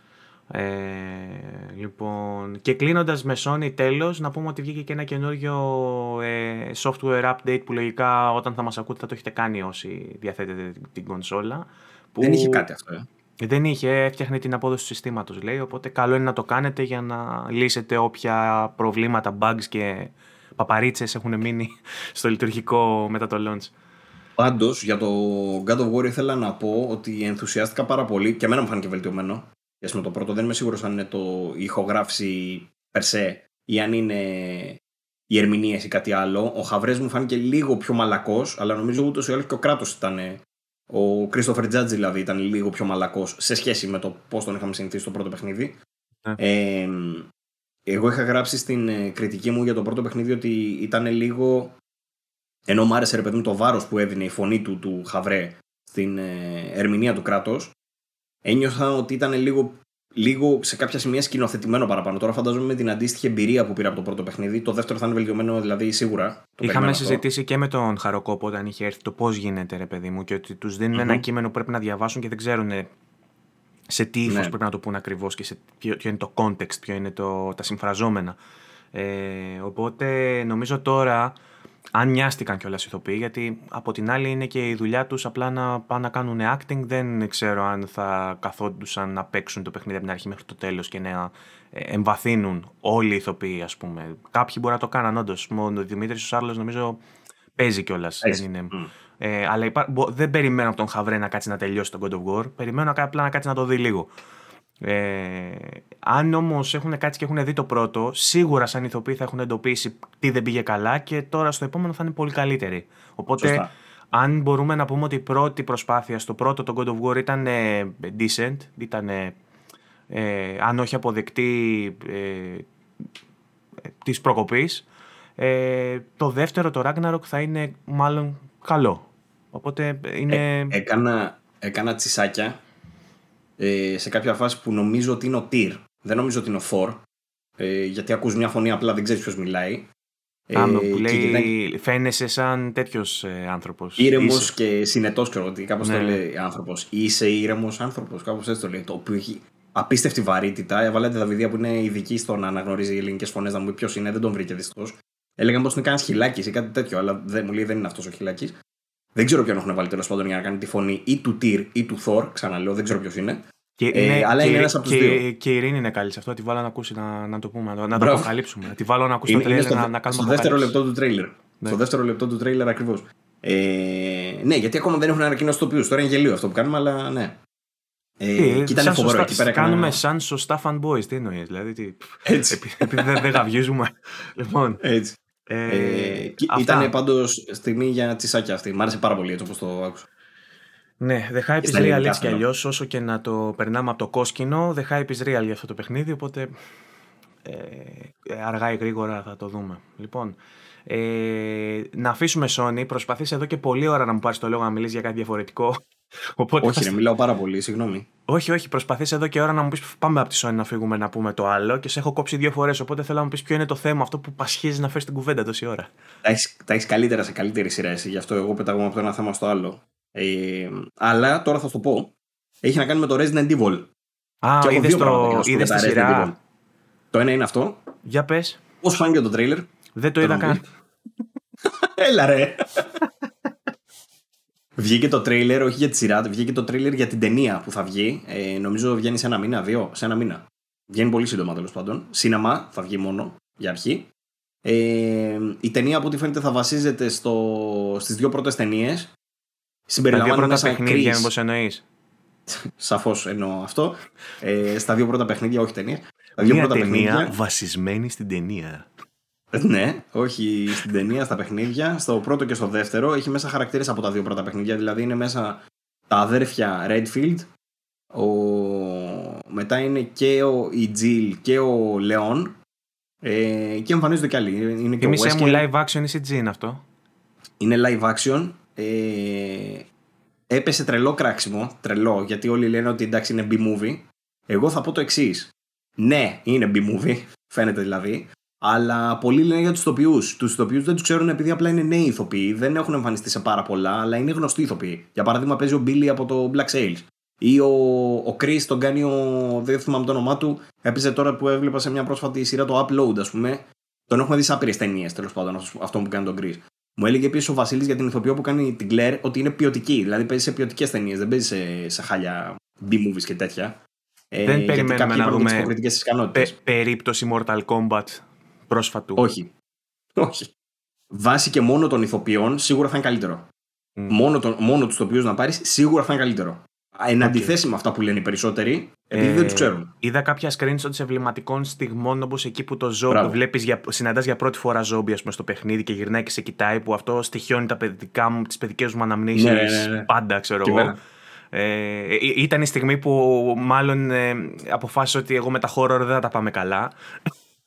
Ε, ήταν σημείο καμπής για όλους τους gamers. δε παιδί μου ήταν σε φάση όπου γαμάει από εδώ και πέρα μόνο horror ή δεν ξανακουμπάω horror ποτέ. Τσισάκια, ξέρεις. Ε, ε, εκεί πέρα χωρίστηκαν οι δρόμοι μας, εμάς των δύο, ας πούμε. Iconic. Οι μόνοι. Ε, και είδα ότι ε, το έχουν πετύχει λίγο το, το, το, το, στυλάκι. Ναι, το έχουν πετύχει λίγο. Μόνο αυτό έχω δει. Δηλαδή είδα τα screenshots. Το βιντεάκι δεν το είδα γιατί λέω εντάξει, κακάκια, δεν ασχολούμαι. Έχει κι άλλες σκηνές. Για παράδειγμα, έχει από το αστυνομικό τμήμα στο 2 ε, τη στιγμή που συναντάς τον Λίκερ, που είναι επίσης iconic σαν στιγμή. Έχει την iconic τη στιγμή, ας πούμε, από το 1 που μπαίνεις μέσα στην έπαυλη, που μπαίνουν σκάνει χαρακτήρες με το Wesker, ξέρω εγώ, η ομάδα, οι Stars, μέσα στην έπαυλη. Το έχει κι αυτό. Ε, εμένα μόνο και μόνο που είδα αυτά αρκούν για να με ψήσουν να δω σίγουρα την ταινία με το που βγει. Αυτές θα έρθουν στην, ε- θα έρθει στην Ελλάδα αυτό να παίξει σε αίθουσες; Ε, λογικά φαντάζομαι ναι τη Sony είναι η ταινία. Διανομή φαντάζομαι εύκολα. Αν το φέρεις, θες να πάμε μαζί να μου κρατάς το χέρι; ναι, βεβαίως. Ε, όλα καλά. Με εμβόλιο και τα λοιπά. Εγώ έχω κάνει εμβόλιο. Εσύ, εσύ έχεις πιστοποιητικό. Ε, ενώ εσύ έχεις κάνει εμβόλιο. Δεν έχω, δεν θα επισέλθω σε λεπτομέρειες. Είχα νοσήσει Απόρριτο, απόρριτο. Λοιπόν, απόρριτο. Ναι. Ε, Πάντως θα ήθελα πάρα πολύ να τη δω την ταινία. Ε, έχει, φαίνεται πάρα πολλές στιγμές μέσα και ότι είναι πάρα πολύ κοντά στα δύο πρώτα παιχνίδια. Το έχουν προσπαθήσει δηλαδή να το κάνουν πάρα πολύ κοντά στα δύο πρώτα παιχνίδια. Ε, τώρα το αν θα βγει καλή ή όχι, νομίζω ότι βασίζεται και σε πολλά άλλα πράγματα. Δυστυχώς η εικόνα και το budget έτσι όπως φάνηκε. Ε, εγώ ένα σημείο ας πούμε με σκάλωσε μόνο είναι τα γραφικά, τα οποία φάνηκε ότι είναι ultra low budget. Δηλαδή μου έλεγε ο Ασημάκης ότι είναι λίγο χειρότερα λέει, από την πρώτη ταινία Mortal Kombat. Και θα έλεγα ότι έχει δίκιο. Δηλαδή ο Λίκερ φάνηκε λίγο σαν τον ε, Reptile του πρώτου Mortal Kombat και λίγο χειρότερο. Αλλά αν εξαιρέσεις αυτό, δεν ξέρω τώρα κατά πόσο θα έχει τέτοιου τύπου γραφικά συνέχεια, αλλά αν εξαιρέσεις αυτό, φάνηκε. Μ' άρεσε. Μπορείς να μου πεις πώς το καταφέρνουν με, ε, μια ξένη ταινία μεγάλου budget, studio κτλ να κάνει τόσο κακό CG και απ' την άλλη να βλέπω στο Μέγκα τα κομμάντο και δράκι και να έχουν έναν υπτάμενο ελέφαντα, ξέρω εγώ, και εφέ, Stranger Things και να το κάνει στο Μέγκα και να μην μπορώ να το κάνω στο Resident Evil. Μπορείς να μου το εξηγήσει, σα παρακαλώ. Είναι άσπορο, Βάγκο. Εξαρτάται τα λεφτά, φανταζόμαι πλέον ότι έχει πάει εκεί πέρα η φασούλα. Αν δεν παίρνουν λεφτά οι άνθρωποι, δεν το. Τι να σου πω τώρα, ξέρω εγώ. Ε, Πάντως είδα περισσότερο στο εξωτερικό, στο YouTube, ας πούμε, το τρέιλερ ήταν καλή αναλογία. Δηλαδή ήταν ένα αρνητικό, 9 καλά. Στην ναι. Ελλάδα είδα από πάρα πολύ κράξιμο. Α, το οποίο μου οδηγεί σε κάτι άλλο πολύ σημαντικό που θέλω να αναφέρω. Ε, πάλι πετάγαμε από το ένα θέμα στο άλλο. Συγγνώμη, θα, θα επιστρέψω, κάνω πάλι μια παρένθεση. Έχει να κάνει με τις κριτικές του Far Cry 6. Ε, σίγουρα πολλοί κόσμοι. Μάλλον έλα, χέστο, θα το πω μετά, έλα, μην, μην τα μπλέκω. Γιατί όλη την ώρα τα μπλέκω και τα έχω κάνει. Μας τη πολύ άσχημα τώρα όμως. Θα σου πω, θα σου πω γιατί. Γιατί έκανα μια κουβέντα χτες και θέλω να το συζητήσουμε λιγάκι. Λοιπόν, ε, αυτά με το τρέιλερ της ταινίας του Resident Evil. Εγώ θέλω να τη δω πάρα πολύ. Πολλοί κόσμοι λέει ότι θέλει να τη δει, αν και θα πιστεύει ότι θα είναι κακή. Εγώ πιστεύω ότι θα είναι καλούτσικη, από την αλήθεια. Πιστεύω ότι θα είναι ένα τιμή εφταράκι. Ε, Σίγουρα θα είναι καλύτερη από τις ταινίες της Γιώβοβιτς. Αυτό φαίνεται ξεκάθαρα από το τρέιλερ. Δεν ξέρω γιατί, γιατί κάποιοι αμφιβάλλουν. Αλλά βέβαια θα μου πεις, εδώ διάβασα σχόλιο ότι τους άρεσε η δεύτερη ταινία Resident Evil με τη Γιόβοβιτς, που είναι το νούμερο 2 είναι για 2 στα 10. Μιλάμε για τέτοια βαθμολογία. Και κάποιοι λένε ότι εμένα μου αρέσει. Τη είχα δει στο γυμνάσιο, οπότε δεν μπορώ να σου πω. Δεν είναι ότι είχα κριτήριο. Η, ρε παιδί μου, η πρώτη, παρότι δεν είχε μεγάλη σχέση με τη σειρά, η πρώτη ήταν σχετικά οκ. Ήταν καλούτσικη, πέρναγε. Βγήκε η δεύτερη και ήταν ο εμετός ο ίδιος. Ήταν ό,τι χειρότερο θα μπορούσε να βγει σε sequel. Επειδή είχε τον Nemesis, κάποιοι λέγανε Wow, ξέρω εγώ, και την Jill ε, επανήλθε η σειρά και δεν ξέρω κι εγώ τι, αλλά ήταν όχι B-movie, ήταν 10 κατηγορίες κάτω. Απλά δεν το θυμάστε καλά. Εγώ αυτό έχω να πω. Σε όποιον άρεσε η δεύτερη ταινία. Επίσης, όλες αυτές τις ταινίες που τις βλέπαμε μικροί και λέγαμε Wow, ξέρω εγώ, άμα τις δούμε τώρα έτσι όπως έχουν ανέβει τα production values που έχουμε δει MCU και τα λοιπά, ναι, να μας φανούν σκουπίδια από τότε. Έτσι. Εν τω μεταξύ, η Γιώβιτ έχει ξαναβγάλει με τον άντρα της που ήταν πάλι ο σκηνοθέτης ε, το Monster Hunter. Και ένα φάντασμα εμφανίστηκε από αυτό. Ειρήνη, αλλά ε, χάλασε το green screen. Ε, και, ήταν, και λένε ότι είναι καλούτσικο γενικά το Master Hunter. Καλούτσικο. Με τα δεδομένα πάντα που μιλάμε, έτσι. Ε, αλλά ό,τι βλέπετε. Λοιπόν, κλείνω με το Resident Evil, δεν θα σου πω άλλα. Θα σου πω μόνο ότι η Capcom ανακοίνωσε για το Resident Evil ότι το Resident Evil 7 ξεπέρασε τα 10 εκατομμύρια τεμάχια σε πωλήσεις. Πώς φάνηκε. Εντάξει. Ναι, μπράβο τους. Γιατί όχι, ξέρω εγώ. Γιατί όχι. Είναι ναι. μεγάλη, δηλαδή, που- μεγάλη πουλάνε, επιτυχία. Πουλάνε άλλοι και άλλοι, ρε παιδί μου τόσα. Δηλαδή, να μην πουλήσει το Ρέζι, γιατί να μην πουλήσει; Ήταν Είναι καλό. μεγάλη επιτυχία για τη σειρά. Ναι, σαφώς το 7 ήταν καλό γιατί είναι ο πρώτος τίτλος Resident Evil που ξεπερνά τα 10 εκατομμύρια. Αντίστοιχα, για να πάρουμε μια εικόνα, το Resident Evil 2 το remake έχει πουλήσει 5 εκατομμύρια. Ε, το 3 το remake ακόμα λιγότερο. Συγγνώμη, το, το, το Resident Evil το 2 το remake έχει πουλήσει 8,6. Έκανα λάθος. Το Resident Evil το 5 και το 6 έχουν πουλήσει 7,9. Το Resident Evil το 2 το παλιό είχε πουλήσει 5 εκατομμύρια. Ε, Άλλο κοινό. συνολικά Συνολικά λέει- Έχουμε πει ότι μεγαλώνει το κοινό, οπότε. Σωστά. Σωστά. Ε, η σειρά κυκλοφορεί 25 χρόνια λέει και πλέον μέχρι τώρα έχει πουλήσει πάνω από 100 εκατομμύρια κομμάτια. Γενικά είναι τεράστια σειρά για την Capcom, τεράστια τα νούμερα. Ε, τα 10 εκατομμύρια δεν είναι λίγα, μπορεί να ακούγονται λίγα, λίγα αλλά δεν είναι λίγα.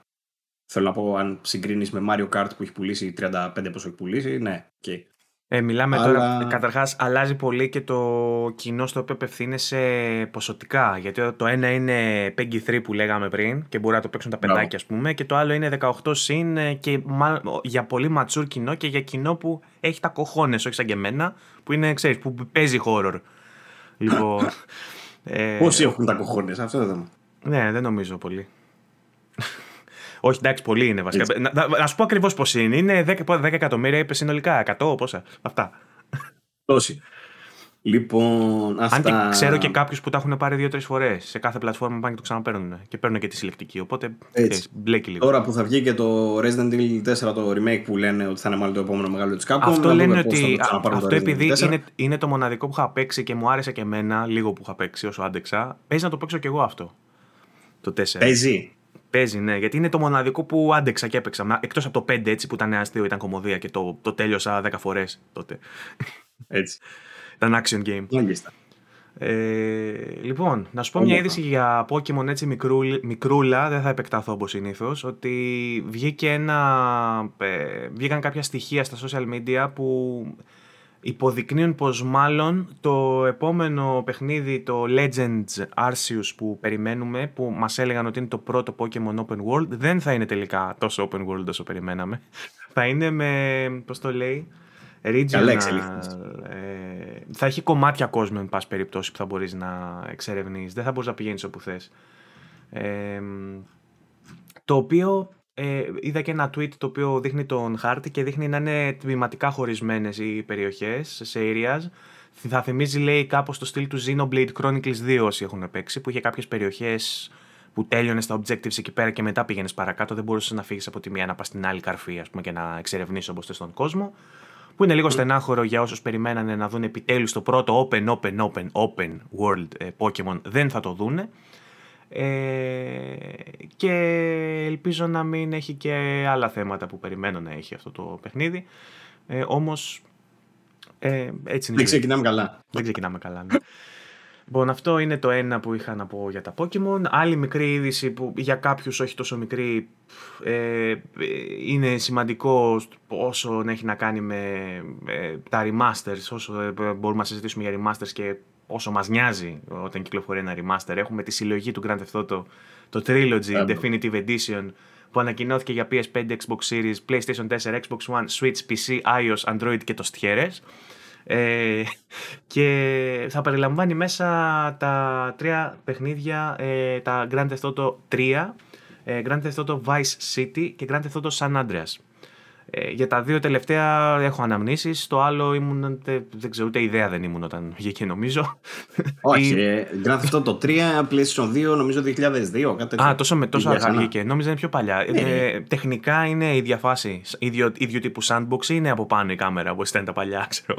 Όχι, ρε, μα, το 1 και το 2 ήταν ε, από πάνω η κάμερα και το London νομίζω που είχε βγει. Αλλά μετά βγήκε το 3 που άλλαξε τη βιομηχανία γενικότερα. Οκ, δεν το έχω παίξει το 3. Οπότε, ε, επειδή θα είναι remaster και όχι remake, δεν περιμένω να μπορώ να παίξω ένα τόσο παλιό παιχνίδι. Θα ίσως ένα, Αναρωτιέμαι. κα- ίσως ένα καλογυαλισμένο San Andreas να το έπαιζα. Ε, αλλά μου κάνει εντύπωση γιατί η Rockstar συνήθως. Μάλλον έχει τη φήμη ότι ποτέ της δεν κάνει remakes και ποτέ της δεν ξαναπιάνει παλιά παιχνίδια να τα φέρει ε, στο σήμερα. Δεν, δεν έχω κάποιο παράδειγμα βασικό, να σου- να- βασικά να σου πω για Rockstar. Και είναι η πρώτη φορά που το κάνει. Βέβαια έκανε πάντα ports Ε, αλλά remaster η πρώτη φορά που το είδαμε ήταν με το Grand Theft Auto το, το, πρόσφατο, το 5 που το έχει βγάλει παντού και τώρα το βγάζει και στην καινούργια γενιά και βγαίνει μέσα στον Οκτώβριο αν δεν κάνω λάθος. Και τώρα δεν βγαίνει μέσα στον Οκτώβριο. Το 2022 πήγε αυτό. Α, πήρα αναβολή. Πρέπει να ενημερώσεις το Excel τότε. Εκεί τώρα. ε, που, που έχεις βάλει τις κυκλοφορίες. Λοιπόν. Ε, και έχουμε και το remaster λοιπόν αυτό της τριλογίας. Βέβαια, ε, δεν είχαμε κάποιο υλικό έτσι για να μοιραστούμε με gameplay ή οτιδήποτε. Ένα teaser βγάλαν μόνο και δεν έχουμε και πληροφορίες για το πότε ακριβώς θα βγει. Απλά ξέρουμε ότι μέσα στις επόμενες εβδομάδες θα υπάρξει εκ νέου ενημέρωση από την Rockstar και θα έχουμε και άλλες πληροφορίες. Θα ξέρουμε μάλλον ημερομηνία κυκλοφορίας και ίσως να δούμε και κάποιο. να έχουμε μια μικρή ματιά έτσι στο gameplay. Ελπίζω βασικά για να δούμε και το οπτικό πόσο, θα, πόσο remaster είναι τέλος πάντων. Να προσθέσω εγώ ότι το Grand Theft Auto, το San Andreas και τα υπόλοιπα τέλος πάντων είχαν βγει για iOS ε, με κάποιες Είχαν βγει ρε παιδί μου κατά καιρούς κάποια βελτιωμένα ας πούμε, και καλά ports. Τα βελτιωμένα αυτά ports δεν ήταν πολύ βελτιωμένα. Ήταν ίσα ίσα λίγο δύσχριστα, θα τα χαρακτηρίζα. Ε, γιατί είχαν κάποια θέματα με το χειρισμό, κάποια θέματα έτσι κάπως δεν ήταν πολύ καλογιαλισμένα.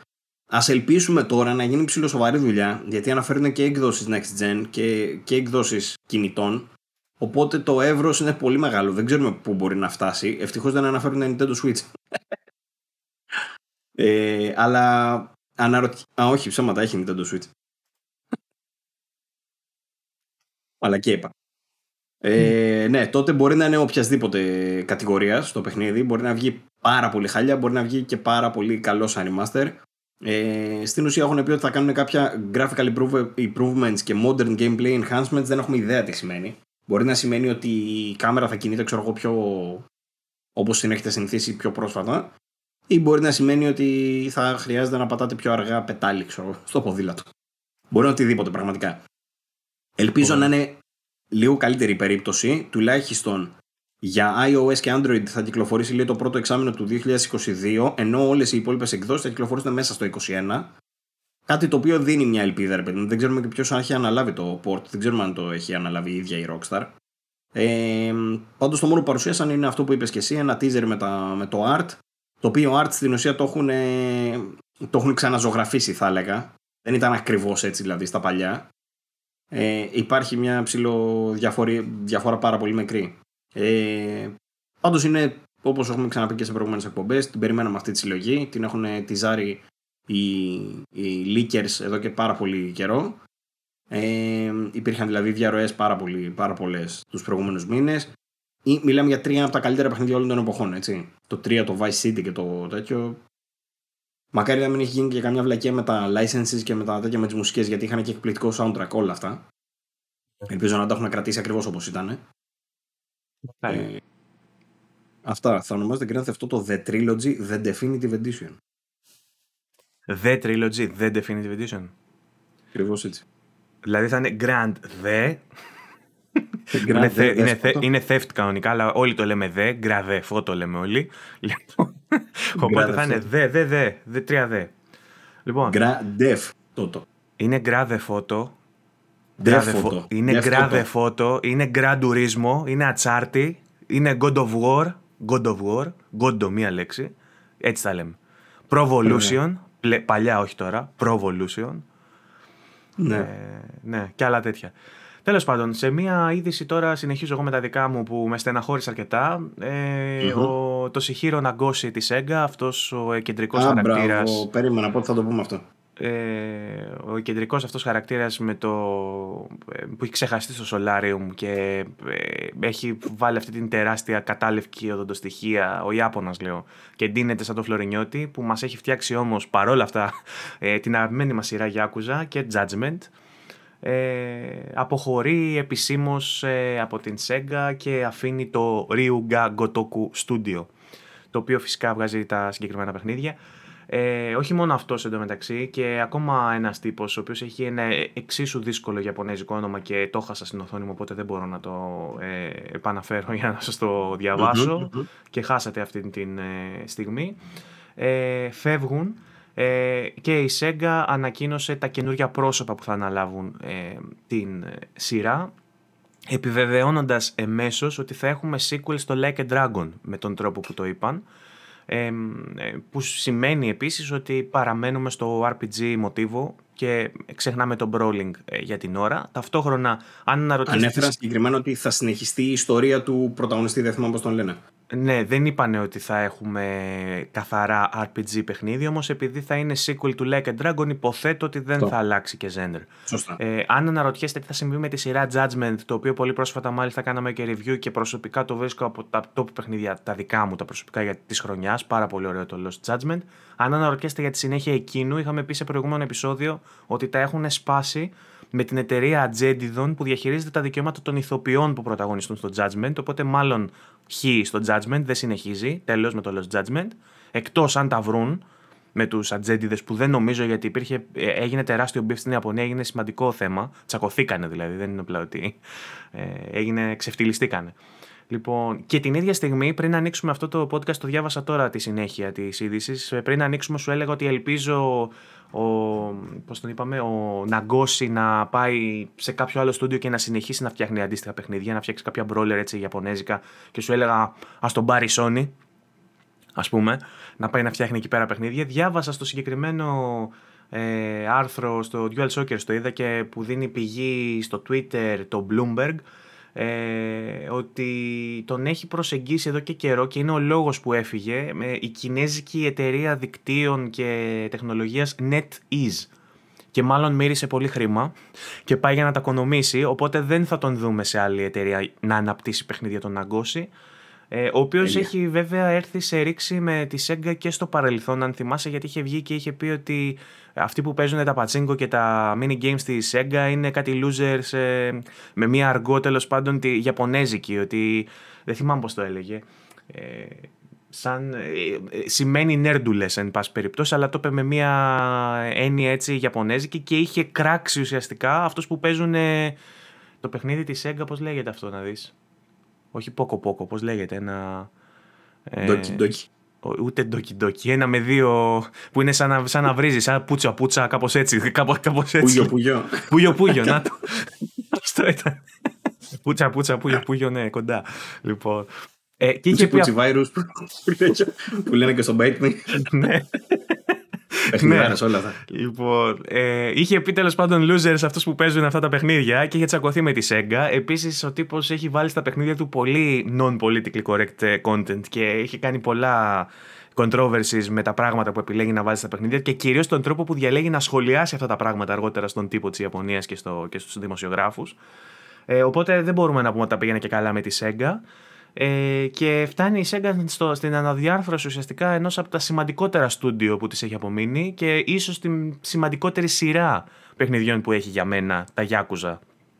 Ε, Εγείρονται έτσι πολλά ερωτήματα για την συνέχεια της ε, σειράς και κατά πόσο θα καταφέρει να κρατήσει αυτόν τον τύπο και το ύφος που έχει. Ορισμένοι θα έλεγαν ήρθε η ώρα να αλλάξει βέβαια και να κάνει καινούργια πράγματα γιατί η συνταγή είναι ίδια, αλλά ε, άλλοι θα πούν ότι ενδεχομένως να μην ξαναδούμε ε, παλιά σκοπής Γιάκουζα ή παιχνίδι σαν το Judgment στο μέλλον με αυτήν την αλλαγή στο προσωπικό. Παρότι αυτοί που ήρθαν οι καινούργοι έχουν τα εχέγγυα, έχουν κάνει δουλειές. Ε, κάπου τα διάβαζα πριν, πάλι τα χάσα και αυτά. Που έλεγαν για τους καινούριους που έχουν δουλέψει. Ε, δεν το βρίσκω τώρα. Τέλος πάντων, να μην, πω, να μην πω βλακίες, δεν θα μιλήσω για το ποιοι, ποιοι είναι οι καινούργοι. Όμως υπάρχει στο site της Sega με ένα ολόκληρο άρθρο που μιλάει για τους καινούριους και ποιοι είναι αυτοί που θα αναλάβουν. Και έχουν βάλει και μια πολύ ωραία φωτογραφία έτσι μαφιόζικη που φοράνε μαύρα κουστούμια όλοι και είναι λες και έχουν έρθει να μας δίνουν. Ε, αυτά για τη Sega λοιπόν, νομίζω το κάλυψα. Ε, αν μιλήσω λίγο ακόμα για τα Yakuza θα κοιμηθείς, οπότε το αφήνω και πάμε στο επόμενο θέμα. Το επόμενο θέμα ε, θα το πετάξω πάρα πολύ γρήγορα. Έχει να κάνει πάλι με ένα παλιό franchise της Sega, το Panzer Dragoon. Είχε μια... που λες όμως. Φοβερή, ναι, αλλά ε, άκου, αυτό μας ενδιαφέρει όλους γιατί είναι μια φοβερή, φοβερή είδηση. Ε, είδηση παύλα ανέκδοτο.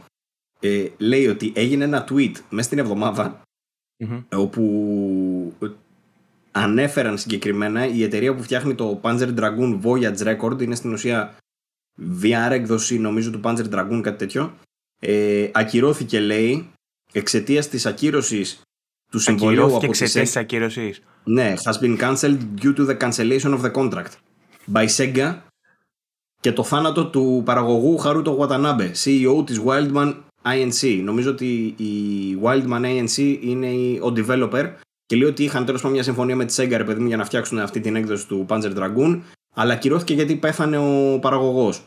Thank you for your support. Ενέφερε το tweet στα αγγλικά και στα ιαπωνικά. Ε, από κάτω γράψανε βέβαια όλοι ότι επιβεβαιώνουμε ότι ο παραγωγός είναι ζωντανός. Μου θυμίζει λίγο εκείνο, εκείνο το επεισόδιο τη Ελλάδα στα παιδιά με τον Τζάκονα. Πώς λέγονταν. Μπιτζιμπιτζίδης. Ο Μπιτζιμπιτζίδης, ναι. Κοινό. Δεν ήταν ο Μπιτζιμπιτζίδης. Κοινό τύπος έτσι με τα γυαλιά. Μπράβο, στην Σέγγα πάθανε Μπιτζιμπιτζίδη λοιπόν. ε, λένε, επιβεβαιώνουν ότι ο άνθρωπος είναι ζωντανός, αλλά ακόμα δεν ξέρουμε αν, θα, αν το παιχνίδι όντως ακυρώθηκε ή όχι. Μήπως θέλουν να πούνε κάτι άλλο. Μήπω μπερδεύτηκαν. Πάντως ο άνθρωπος είναι ζωντανός σαν την γάτα του Σρόντιγκερ, πώς λέγεται αυτό, είναι μέχρι να ανοίξει το κουτί, ναι. είναι και πεθαμένος και ζωντανός ταυτόχρονα. Μιας βέβαια και ναι. πίσω στου θανάτους, θα σε πάω σε ένα κανονικό θάνατο αυτή τη στιγμή, γιατί έχουμε πάει στο κομμάτι της εφημερίδας που είναι η γάμη, τα βαφτίσια και, το, και οι θάνατοι. ε, πέθανε δυστυχώς ο composer του Dragon Quest. Δεν ξέρω αν το διάβασες αυτό. Ο οποίος έχει φτιάξει. Ε, μεγάλος άνθρωπος, αλλά έχει φτιάξει την εμβληματικότερη των μουσικών ε, που έχουν παιχτεί ποτέ. Στους Ολυμπιακούς Αγώνες, να θυμίσω, παίχτηκε θύμα από Dragon Quest. Στα, Yakuza, στα Yakuza που είναι άλλη εταιρεία, που είναι Sega, ε, στο Like a Dragon χρησιμοποιούν inspired themes από το Dragon Quest. Στην Ιαπωνία είναι sensation το Dragon Quest και πολλά από αυτά τα themes παίζουν ringtone, παίζουν όταν περνάς μέσα σε καταστήματα και περνάς την πόρτα, παίζει ε, τέτοιο από το, από το Dragon Quest. Γενικότερα. ναι, αυτά, όλα αυτά που έχεις συνηθίσει στα arcade games, ας πούμε, η κλασική ήχη του ανοίγματος του chest, των νομισμάτων, του level up κτλ. Τα είναι, είναι Dragon Quest. Οπότε, ε, χάνοντας τον άνθρωπο που έχει γράψει τη μουσική στα εμβληματικότερα από αυτά τα παιχνίδια, σίγουρα είναι ένα τεράστιο πλήγμα. Βέβαια λένε ότι στο επόμενο Dragon Quest που είναι in the works που ήδη φτιάχνεται, μάλλον έχει καταφέρει και έχει ολοκληρώσει το μεγαλύτερο κομμάτι της δουλειάς του. Οπότε για μία τελευταία φορά θα έχουμε Dragon Quest ε, με κομμάτια δικά του. Ίσως κάποια να μην τα έχει προλάβει και να τα ολοκληρώσει κάποιος άλλος, να έχει και κομμάτια από κάποιον άλλον ας πούμε, που θα τον διαδεχθεί. Όμως τουλάχιστον το βασικό θέμα του παιχνιδιού και κάποια ακόμα πράγματα που έχει προλάβει και τα έχει δουλέψει θα τα δούμε για τελευταία φορά. Θα δούμε δουλειά του στο επερχόμενο ε, Dragon Quest. Ε, αυτά με τους θανάτους. Πες μας για γάμους τώρα. Πες μου ότι παντρεύτηκε κάποιος. Λοιπόν, δεν θα σου πω για γάμους και θανάτους. Ε, θα σου πω όμως ότι η Square Enix και η Crystal Dynamics κατάφεραν να καταστρέψουν, λέει, την εμπιστοσύνη των παικτών. Τέλεια. Πουλώντας, πουλώντας progression boosts για, τα, για το Marvel's Avengers. Να σου Εσύ, πω ότι στο προηγούμενο σου έλεγα ότι το κατέβασε και το ξαναπέζω και έχει πάρει updates και είναι όμορφο. Ε, μεσολάβησε μια εβδομάδα και έχει ήδη απεγκατασταθεί στο αμέσα της εβδομάδας το παιχνίδι γιατί το βαρέθηκα. Οπότε δεν έχω να σου πω κάτι έξτρα γι' αυτό. Όμως ε, μου λες εσύ τώρα ότι με καινούριο update ήρθε και βάλε ναι. κι άλλες ε, microtransactions και pay to win. Ε. Ναι, γιατί είναι το θέμα τώρα. Είχαν είχαν υποσχεθεί οι τύποι στην αρχή ότι δεν πρόκειται να κάνουμε το παιχνίδι pay to win και με paywalls και με τέτοια. Pay to progress ε, ουσιαστικά μου λες εσύ ότι βάλατε. Ναι, pay to progress. Και αποφάσισαν ότι εντάξει πλέον μπορούμε να το κάνουμε οπότε βγάλανε ένα update και με το πρόσφατο λέει update στο store του παιχνιδιού βρίσκεις XP boosters ε, for sale. Δυστυχώς αυτό το, το οποίο λέει βοηθάει το χαρακτήρα να αναπτυχθεί, ρε παιδί να ανέβει level και τέτοια μέσω πραγματικών ε, χρημάτων. Ε, οι fans το σκίσανε, πραγματικά τους ε, σκίσανε, δηλαδή έχουν, ε, έχουν δώσει, ενώ λέγανε ρε παιδί μου ότι θα πουλάνε μόνο cosmetics, ε, έτσι είχαν υποσχεθεί, τώρα αποφάσισαν ότι εντάξει θα πάρουμε πίσω την υπόσχεση που είχαμε δώσει, οπότε θα το αλλάξουμε. Αυτό το παιχνίδι νομίζω πάει από το κακό στο χειρότερο. Ε, πλέον κατάφερε να το μισήσουν ακόμα περισσότερο οι fans. Ε, λέει ήδη ε, δεν έχουν ε, απαντήσει για ένα update που είχαν ε, νερφάρει κάποια ε, τα XP το Μάρτιο, τον περασμένο Μάρτιο. Στην ουσία δηλαδή θα μπορούσες να αναπτύξεις το χαρακτήρα μόνος σου. Το νερφάραν αυτό προφανώς γιατί είχαν υπόψη τους ότι κάποια στιγμή θα το βάλουμε επιπληρωμή. Οπότε θα χρειάζεσαι το boost για να. Για Οι ίδιοι τύποι που ακόμα περιμένουμε να παραδώσουν το Spider-Man Expansion για το PlayStation, έτσι.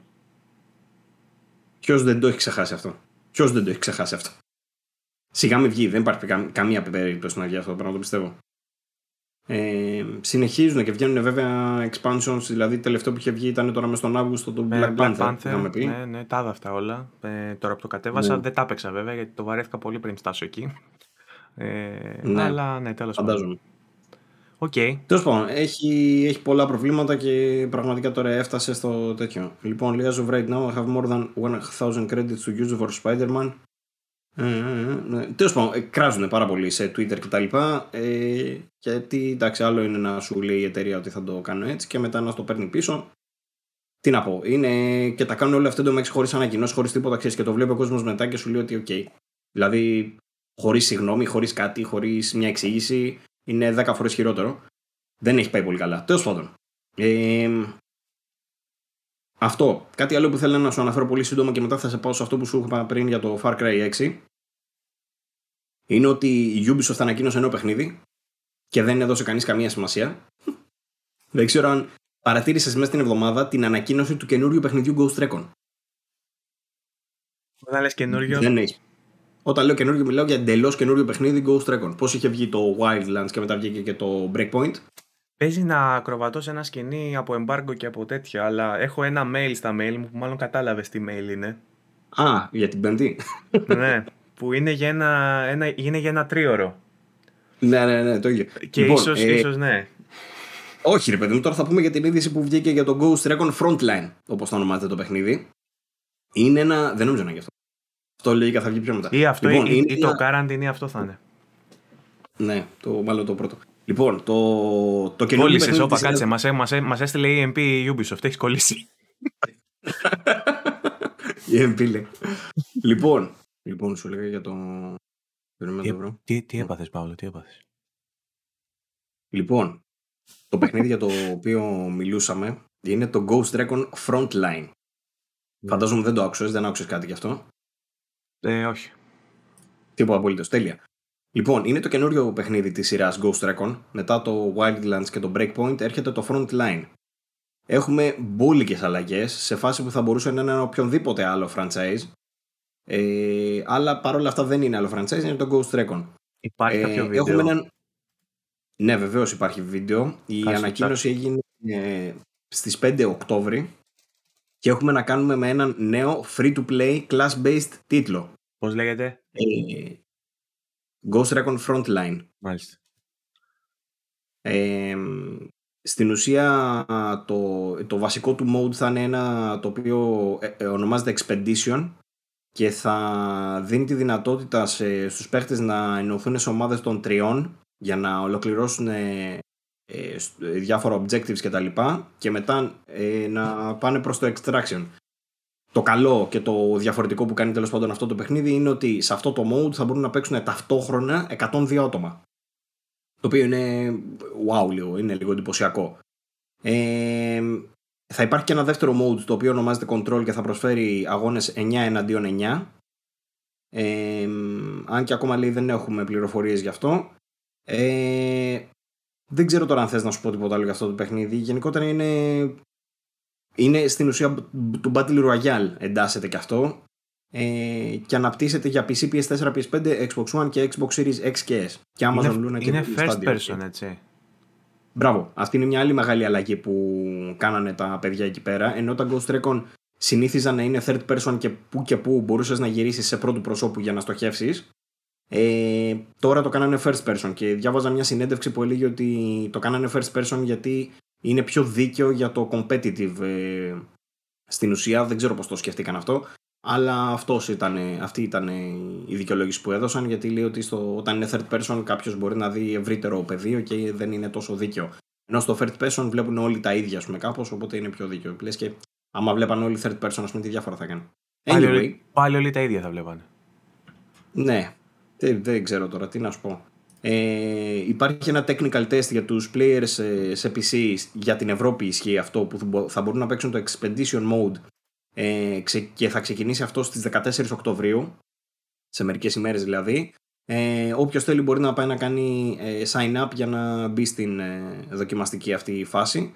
Ε, κάτι που σημαίνει ότι το παιχνίδι είναι, πλησιάζει προς την ε, ολοκλήρωσή του ας πούμε στο development. Αν και έχουμε δει πολλά διαφορετικά στάδια γενικά για τα παιχνίδια της Ubisoft. Έχουμε δει για παράδειγμα το Quarantine να είναι σε τέτοια φάση 1,5 χρόνο πριν την κυκλοφορία του. Ε, Όπως και να έχει, η Ubisoft βλέπουμε ότι πάει να ξανακάνει ακόμα έναν online τίτλο χωρίς story και χωρίς τίποτα. Γιατί θα σου θυμίσω ότι πριν λίγο καιρό είχε παρουσιάσει ακόμα ένα παιχνίδι, το Tom Clancy, το οποίο ονομαζόταν. Θυμάσαι πώς; Το, το Quarantine λες. Όχι, δεν λέω αυτό. Υπάρχει κι άλλο ένα. το οποίο. Δεν το βρίσκω τώρα. Breakpoint. Όχι, ούτε. Ένα καινούριο. Το ανακοινώσαν πριν μερικούς μήνες. Ούτε που θυμάμαι πώς το λένε. Φαντάσου. Όπου μαλακ, τραγικό. Ε, Τέλος πάντων, ε, γιατί θες να μου μιλήσεις για το άλλο; Εγώ θέλω να μου πεις αν έχεις κάποια ελπίδα για το. Γιατί.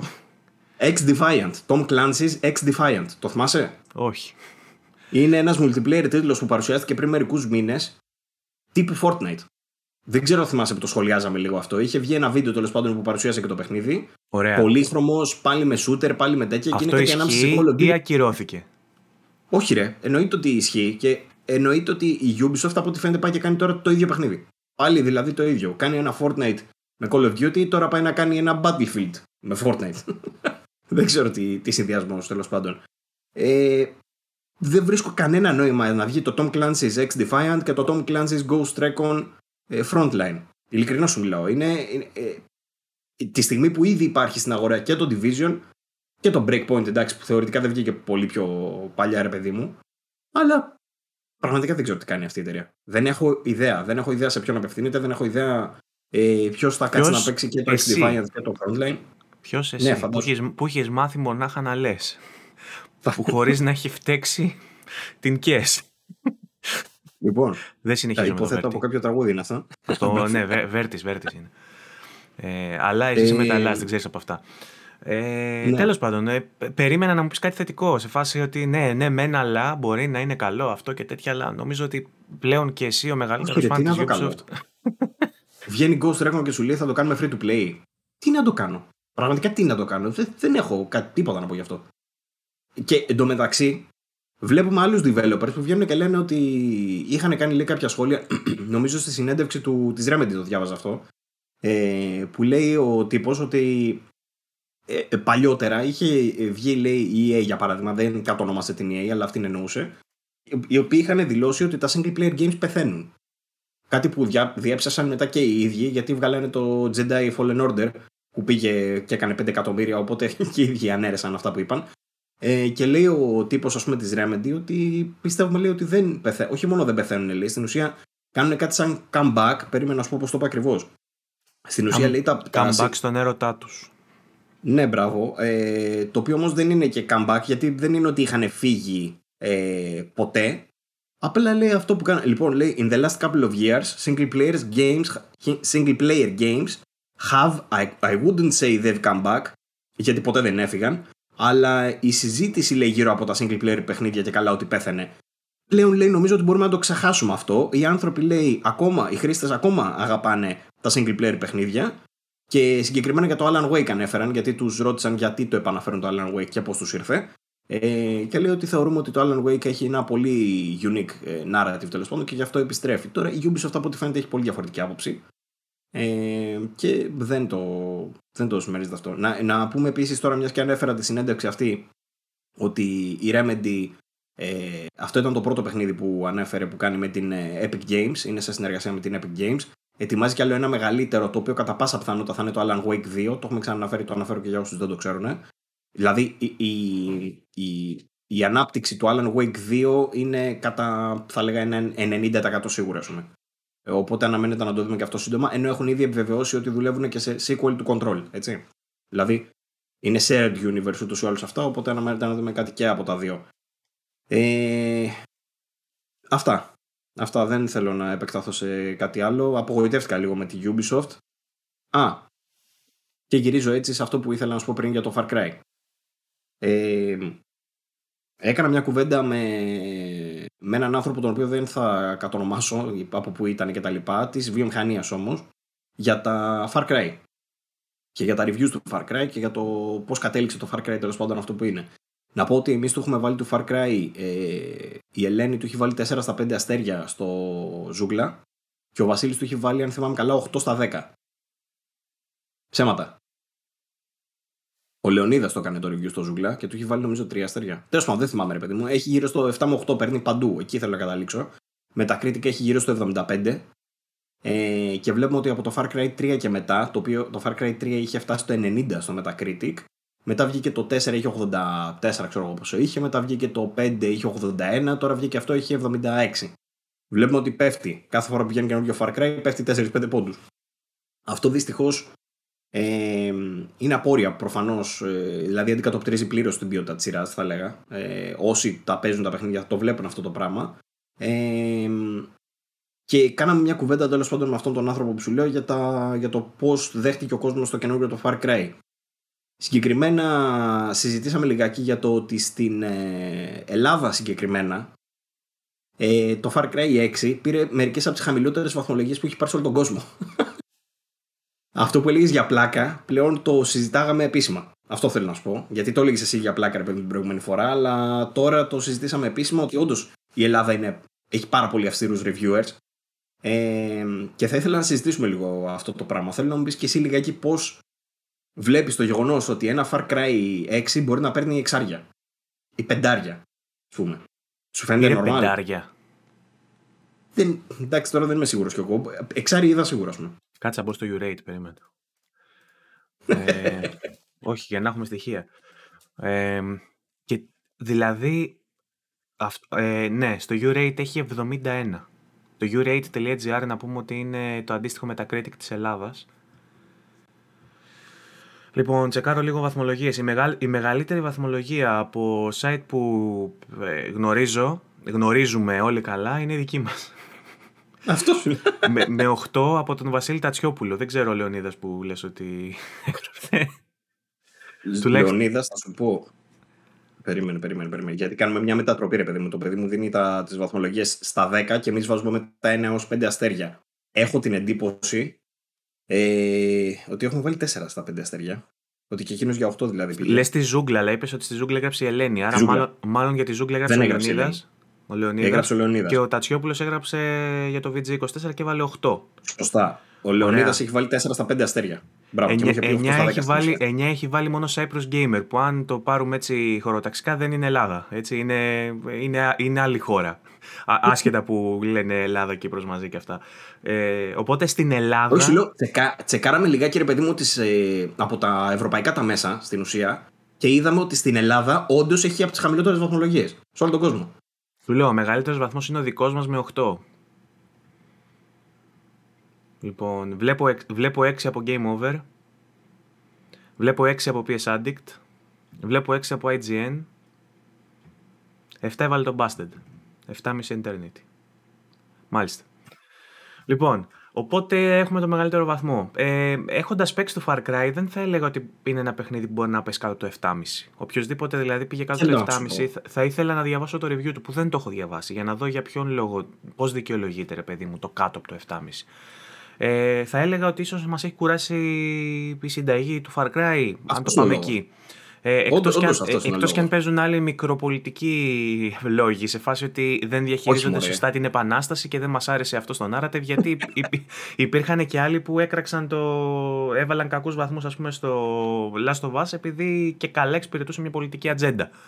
Οπότε, Εντάξει, το Far Cry δεν εξυπηρετεί ε, καμία ατζέντα. Επειδή Οπότε... όμως, ε, επειδή αυτούς που έγραψαν τα reviews τα ξέρω τα παιδιά, τα περισσότερα, δεν νομίζω ότι είναι αυτό το κριτήριο. Δεν νομίζω ότι ήταν μικροπολ... μικροπολιτικοί λόγοι. Μάλλον έχουν να κάνουν με το γεγονός ότι ε, τους έχει κουράσει η συνταγή του Far Cry. Που είναι γεγονός αυτό. Και ο Βασίλης στο δικό του review, θυμάμαι καλά, έγραψε ότι είναι η τελευταία ευκαιρία της Ubisoft να χρησιμοποιήσει την ίδια δοκιμασμένη συνταγή για ακόμα ένα παιχνίδι. Από το επόμενο περιμένουμε ριζικές αλλαγές διαφορετικά Οπότε θα έλεγα ότι ίσως έγιναν fed up μία χρονιά νωρίτερα αυτοί οι reviewers. Μπράβο, Γιατί και εγώ αν, ήθελα να καταλήξω. αν του χρόνου βγάλουν πάλι την ίδια συνταγή και ο Βασίλης που θα γράψει ή εγώ ή οποιοδήποτε θα βάλει ένα εφτάρι ή ένα εξημισάρι για παράδειγμα. Αλλά το ότι εμείς δώσαμε μια τελευταία ευκαιρία στην Ubisoft με το φετινό, με το 6, δεν πάνε να πει ότι και οι υπόλοιποι δώσανε ακόμα μια ευκαιρία. Μπορεί να ήταν fed up ήδη με το 5 και να λένε ότι στο 6 θέλουμε κάτι άλλο, διαφορετικά πετσόκομα. Το Ξέρεις τι, παράξενο, να- το παράξενο είναι Μμμ. ότι γίνεται στην Ελλάδα μαζικά αυτό και όχι συνεννοημένα, έτσι, γιατί δεν νομίζω Εκεί ότι... ήθελα να καταλήξω. Εκεί Πώς, ήθελα να πώς καταλήξω. έγινε να, συ- να, να ευθυγραμμίστηκαν τα φεγγάρια ολονών και να σταμάτησε η ανοχή στη, συ- στην ίδια συνταγή και στην κοινοτυπία, ας πούμε, Ε, ξαφνικά Θες να από το όλους; συζητήσουμε λίγο αυτό; Επειδή το συζητάω και με τον Βασίλη και με σένα αρκετά συχνά και σας, σας πρίζω, σας λέω παιδιά, να βλέπετε λίγο θετικά τα παιχνίδια, να τα βλέπετε λίγο πιο τέτοια. Εσύ μου λες ας πούμε ότι εγώ είμαι πολύ χαλαρός και πολύ τέτοιο. Είμαι της άποψης ότι ένα παιχνίδι δεν μπορεί να κατέβει τόσο πολύ επειδή ακριβώς σου ξύνησε σε ένα κομμάτι. Ακόμα θεωρώ, ας πούμε, ακόμα εδώ πέρα μου κάθεται το οχτάρι που έβαλε ο Βασίλης στο κένα. Δεν είναι για 8 το παιχνίδι. Και πού, δεν να είναι δεις για ποιος, και πού να δεις ποιος άλλος θα βάλει 8 στο κένα. Καλά πάει αυτό. Λοιπόν, δεν έχει τον τελικό έλεγχο, λυπάμαι που το λέω. Όχι, χωρίς μαλακές θα το, θα το συζητήσουμε. Ε, αυτό που θέλω να πω όμως είναι ότι το να βάλεις 6 ε, έχει να κάνει λίγο με τα στάνταρ που, που σχηματίζονται σε συλλογικό επίπεδο στη συνείδησή μας ως παίχτες. Αν διαβάζουμε άλλα ελληνικά reviews και δούμε ότι πολλά reviews έχουν βάλει 6 και πεις και εσύ, «Μμ, και εγώ θέλω να είμαι αυστηρός και θέλω να το κάνω κι εγώ τέτοιο, θα βάλω κι εγώ 6. Αυτό θεωρώ ότι είναι λάθος λογική. Ρε, εσύ Πλέον ξέρεις κάτι έχει όμως. διαμορφωθεί. Ανοίγουμε πάλι τη συζήτηση του scale. Το ίδιο πράγμα είναι. Γιατί για Μπράβο. να βάλουμε 8 στο Αυτό θέλω Far να πιάσω. Cry σημαίνει ότι πρέπει να βάλουμε με, με μεγαλύτερη συχνότητα τα δεκάρια. Και έχουμε ξεκινήσει Όχι να απαραίτητα. βάζουμε. Ναι, γιατί άμα είναι το Far Cry το 6 για 8, τότε το Kena ναι είναι για 8,5. Οπότε το. Ποιο να σου πω τώρα, το Ratchet είναι για 9. Οπότε. Κατάλα... Ανεβαίνουν. Όσο και το Ratchet είσαι και με τα καλά. Ρε, παιδί, ρε, λέω ότι εγώ δεν το θεωρώ για 9 το Ratchet και βάλω 8. Αλλά αν, μου, είναι- αν μπο- πρέπει να βάλω 8 και στο Far Cry για παράδειγμα, πρέπει να ανεβάσω λίγο και το Ratchet, πρέπει να ανεβάσω λίγο και το Ken. Οπότε ε, ε, ε, πάλι γύρονται θέματα το scaling, ότι δηλαδή το ένα σε σύγκριση με το άλλο. Για να, για να έχεις ένα δείγμα και ένα μέτρο σύγκρισης εντός του site. Γιατί εμείς το, Συμφωνώ. συζη- το συζητάμε λίγο πιο οικουμενικά τώρα σε φάση ότι έχει το οχτάρι του VG την ίδια βαρύτητα με το οχτάρι του Busted, με του PS Addict, με του... Γιατί αν αυτοί έχουν το δικό τους scale και έχουν βάλει περισσότερα δεκάρια για παράδειγμα, μπορούν να βάλουν ένα μεγαλύτερο βαθμό. Ή αντίστοιχα, αν έχουν βάλει 9 στο Last of Us το 2 για παράδειγμα, μπορούν να βάλουν ένα 6 και ένα 7 σε ένα παιχνίδι που είναι υποδέστερο. Εμείς όμως που έχουμε βάλει το απόλυτο στο Last of Us για παράδειγμα, πρέπει να πάρουμε τα υπόλοιπα παιχνίδια σε σχέση, σε σύγκριση με εκείνο. Ε, Ε, εκφράζει και μια αυ- λο- λογική σκέψη, θα λέγα εγώ τώρα. ναι, Εν αυτή είναι, μο- αντιθέσει α- με τους αυτή είναι υπόλοιπους μόνο διάφορους. μία, ένα, ένα είδος προσέγγισης, γιατί υπάρχει και διαφορετική προσέγγιση ότι παίρνουμε ένα Σωστά. παιχνίδι. Είχε έρθει για παράδειγμα εδώ πέρα ο Γιώργος ο Καλήφα και μας είχε πει ότι ένα παιχνίδι ξεκινάς και του. ε, Δεν θυμάμαι πώς το είχε πει. Ξεκινάς και του κόβεις. Ξεκινάς από το απόλυτο και κόβεις ή ξεκινάς από το μηδέν και βάζεις. Δηλαδή υπάρχουν και αυτές. Ξεκινάς και βάζεις, αυτό έχει πει. Μπράβο. Επειδή και καλά συνήθως το ότι πιάνουμε οι, οι ανάποδα. περισσότεροι το πιάνουν ανάποδα και ότι λέει με τη δική του λογική ξεκινάς και βάζεις. Λοιπόν, ανάλογα με τον κάθε reviewer τώρα, το review προσεγγίζεται με διαφορετικό τρόπο. Και είναι λίγο δύσκολο να. ε, Το, το παράξενο στην προκειμένη περίπτωση. Κόλλησε ο Παύλος πάλι εντωμεταξύ, λίγο, για λίγο και ξεκόλλησε. Ε, το παράξενο στην συγκεκριμένη περίπτωση ε, έχει να κάνει με το πώς συγχρονίστηκαν όλα τα site και έβαλαν έναν τόσο χαμηλό βαθμό σε ένα παιχνίδι που ενδεχομένως δεν άξιζε για 6, ρε παιδί μου. Ότι ίσως είναι λίγο καλύτερο από αυτό που διαπιστώνουμε. Γιατί γίνεται αυτό όμω, αυτό θες να συζητήσουμε λογικά. Για, για ποια, ποια, ποια- εκεί πρέπει Αυτό να εστιάσουμε. που δεν ξέρω αν με ακούς, πάλι Σε, κόλλησα. σε ακούω, απλά έχει κολλήσει η μούρη σου. Μπορείς Λοιπόν, να συνεχίσεις να μιλάς. Ε, σε περίπτωση, ρε παιδί μου, προφανώς το κάθε site ορίζει τη δική του πολιτική για το πώς θα βαθμολογήσει. Εγώ, έχοντας μελετήσει για χρόνια βαθμολογίες από site του εξωτερικού, βαθμολογίες από περιοδικά του εξωτερικού, ε, συλλογικές βαθμολογίες, το Metacritic, τη βαρύτητα που δίνει το Metacritic κτλ., έχω προσπαθήσει να προσεγγίσω λίγο το μοντέλο όντως του Metacritic. Το οποίο τι σημαίνει στα μάτια, ας πούμε, έτσι για να το πούμε λίγο ευρύτερα, ότι το 7 είναι το μέτριο το παιχνίδι. Όχι ότι είναι το καλό, για κάποιο λόγο στην Ελλάδα έχουμε κολλήσει, ενώ ο υπόλοιπος κόσμος έχει προχωρήσει μπροστά σε αυτό το πράγμα και έχουμε κολλήσει ότι όχι το 5 είναι το μέτριο. Ναι, στην κλίμακα του 10 με τα μάτια τα δικά τους, φαντάζομαι το 5 όντως είναι το μέτριο. Είναι η βάση, είναι αυτό που λέμε ότι περνάμε. Μάλλον όχι, δεν είναι η βάση που λέμε ότι περνάμε, είναι το μέτριο. Εγώ όντως έχω στα μάτια μου ότι το 5 είναι η βάση. Αν βάλουμε σε ένα παιχνίδι κάτω από 5, σημαίνει ότι δεν περνάει. Σημαίνει ότι δεν να αξίζει καν να το δεις, καν να το παίξεις, καν να το αγγίξεις. Από εκεί και πέρα υπάρχουν διαβαθμίσεις. Υπάρχει το 4, υπάρχει το 3, υπάρχει το 2 που είναι για πέταμα και υπάρχει και το 1 το οποίο δεν είναι το 0. Το απόλυτο τίποτα. Οπότε κάτω, από, το, κάτω από το 5 κόβεται. Είναι καταστροφή, ρε παιδί μου. Αυτό θέλω να σου πω. Πρέπει, να έχεις, πρέπει να έχεις και μία κλίμακα για τις καταστροφές. Το πόσο μεγάλη είναι η καταστροφή. Οπότε, αν ξεκινάς ε, ως αποδεκτό με το 5, μπορείς να μιλήσεις για ένα παιχνίδι που είναι ολική καταστροφή βάζοντας ένα 1 ή ένα 2 και να μιλήσεις για ένα mm. παιχνίδι που είναι ε, παραλίγο και αλλά καταστροφή να βάλεις 4 για παράδειγμα. Αυτό τώρα γιατί το κάνουμε; Σκοπός των reviews, το έχω πει και το λέω χίλιες φορές, είναι να εξυπηρετηθεί ο αναγνώστης. Ο αναγνώστης, όταν δει ένα πεντάρι σε ένα review, δεν θα καταλάβει ότι είναι μέτριο. Θα καταλάβει ότι είναι πολύ κακό. Αυτό εγώ προσπαθώ να το εξυπηρετήσω. Γι' αυτό έχω λάβει υπόψη μου αυτά που περιέγραψα τώρα για να προσεγγίσουμε τη βαθμολογία. Συνεπώς, θεωρώ ένα παιχνίδι του 7 ότι όντως είναι ένα παιχνίδι που, OK, αξίζει να το δεις. Έχει κάποια καλά στοιχεία δηλαδή, είναι λίγο πάνω από το μέτριο. Αυτό, αυτή είναι η λογική. Από εκεί και πέρα έχουμε συμπυκνώσει όντως πάρα πολλά παιχνίδια, γι' αυτό έχουμε βγάλει και τα μισά στην ουσία, από το 7 μέχρι το 8,5, 9 ξέρω εγώ.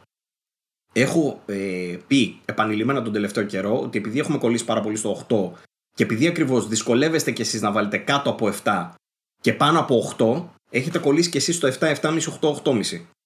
Συνεπώς, προσπαθώ. Εγώ, εγώ έχω βάλει πολύ μεγάλες βαθμολογίες τελευταία. Έχω βάλει 9,5 τώρα στο Grid στο Psychonauts. Έχω βάλει 8,5 έχω βάλει στο Lost Judgment. Έχω βάλει μεγάλους βαθμούς. Ισχύει. Ε, το συζητάμε, ρε παιδί μου, όμως είναι μια ongoing συζήτηση. Αυτό θέλω να πω. Οπότε, αν ε, δείτε ένα παιχνίδι 8 με 8,5, ενδεχομένως να έχει μεγάλη διαφορά. Όχι τόσο στο 8 με 8,5, αλλά κυρίως επειδή εμείς έχουμε εγκλωβιστεί κάπως ανάμεσα στο 7 και στο 9. Κάποιοι αυτό το λένε λάθος. Εγώ θα πω ότι είναι πιο όμως ε, αντιπροσωπευτικό, γιατί ο κόσμος έχει συνηθίσει να βλέπει τις βαθμολογίες του Metacritic.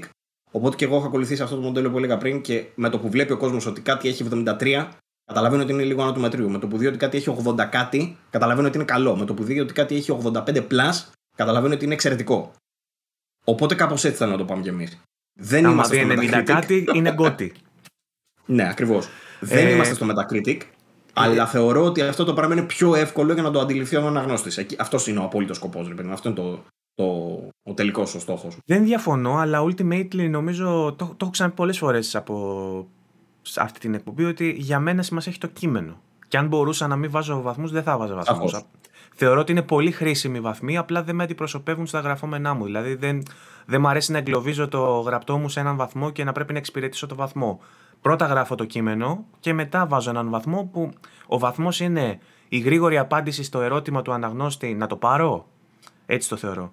Η γρήγορη απάντηση και για αυτόν που ενδιαφέρεται πραγματικά για το παιχνίδι, η απάντηση μου είναι το κείμενο. Δεν μπορώ με έναν βαθμό να απευθυνθώ σε κάποιον που ενδιαφέρεται σοβαρά για το παιχνίδι και να του δώσω μια ετοιμιγορία. Μπορώ μόνο να κατατοπίσω τον ε, αναγνώστη για το αν αξίζει να το διερευνήσει κι άλλο ή όχι. Αν δηλαδή δει ότι σε ένα παιχνίδι πήρε 5, δεν υπάρχει περίπτωση να σ' αρέσει. Ρε παιδί μου, διάβασέ το για να γελάσεις το κείμενο, να δεις πόσο σκατά είναι το παιχνίδι. Αν δεις ότι είναι 70 κάτι, διάβασέ το για να δεις αν μπορεί να σε ενδιαφέρει. Αν είναι πάνω από 80 κάτι, μπες να το διαβάσεις για να δεις γιατί είναι από τα καλύτερα παιχνίδια ever, ξέρω. Κάπως έτσι. Αλλά ε, ο ίδιος ο βαθμός εμένα δεν μου λέει κάτι. Ε, περισσότερο είναι για εσωτερική κατανάλωση και να συζητάμε μεταξύ μας και να βάζουμε στοιχήματα στο chat, τα οποία δεν πληρώνει ποτέ κανένας βέβαια. Άμα κάτσουμε και τα μετρήσουμε πόσα έχουν χαθεί, πόσα έχουν κερδιθεί, θα γίνουμε πλούσιοι. Ε, πέραν της εσωτερικής κατανάλωσης όμως δεν με νοιάζει, δεν με αφορούν. Κυρίως γιατί ε, ε, συνήθως διαφωνούμε στο βαθμό ενώ τα κείμενα συμφωνούν. Εγώ αυτό έχω καταλάβει πλέον. Δηλαδή, αν μπω στο Metacritic ή ακόμα και στο Urate και βρω ελληνικά άρθρα και δω τους βαθμούς και πω, πω, αυτός έβαλε 75, αποκλείεται, ξέρω εγώ, να συμφωνώ μαζί του. Θα γράφει παπαριές μέσα γιατί εγώ λέω, λέω ότι είναι για 85. Και μπω και διαβάσω το κείμενό του, κατά πάσα πιθανότητα θα έχουμε σταθεί στα ίδια σημεία.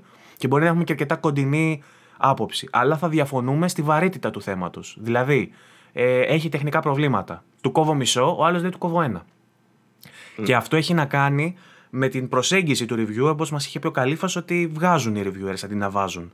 Οπότε ε, και από την ανάποδη να το δεις, μπορεί για κάποιον η αρτιότητα στον τεχνικό τομέα να προσθέτει μία ή δύο μονάδες και για άλλο να προσθέτει μισή μονάδα η αρτιότητα ενός τομέα. Ε, οπότε οι βαθμολογίες είναι τελείως υποκειμενικές για μένα και είναι μόνο για εσωτερική κατανάλωση και να έχουμε να τρογόμαστε. Τώρα, το γεγονός ότι στιγματίζει ένα παιχνίδι είναι δεδομένο, έτσι. Δηλαδή το ότι το θέλω να πω. Ε, το Είμαστε fast food, ρε παιδί δεν γίνεται αλλιώς. Το Far Cry στιγματίζεται ως ένα παιχνίδι το οποίο δεν είναι αρκετά καλό γιατί έχει βγάλει ένα μέσο όρο 70 στα ελληνικά μέσα.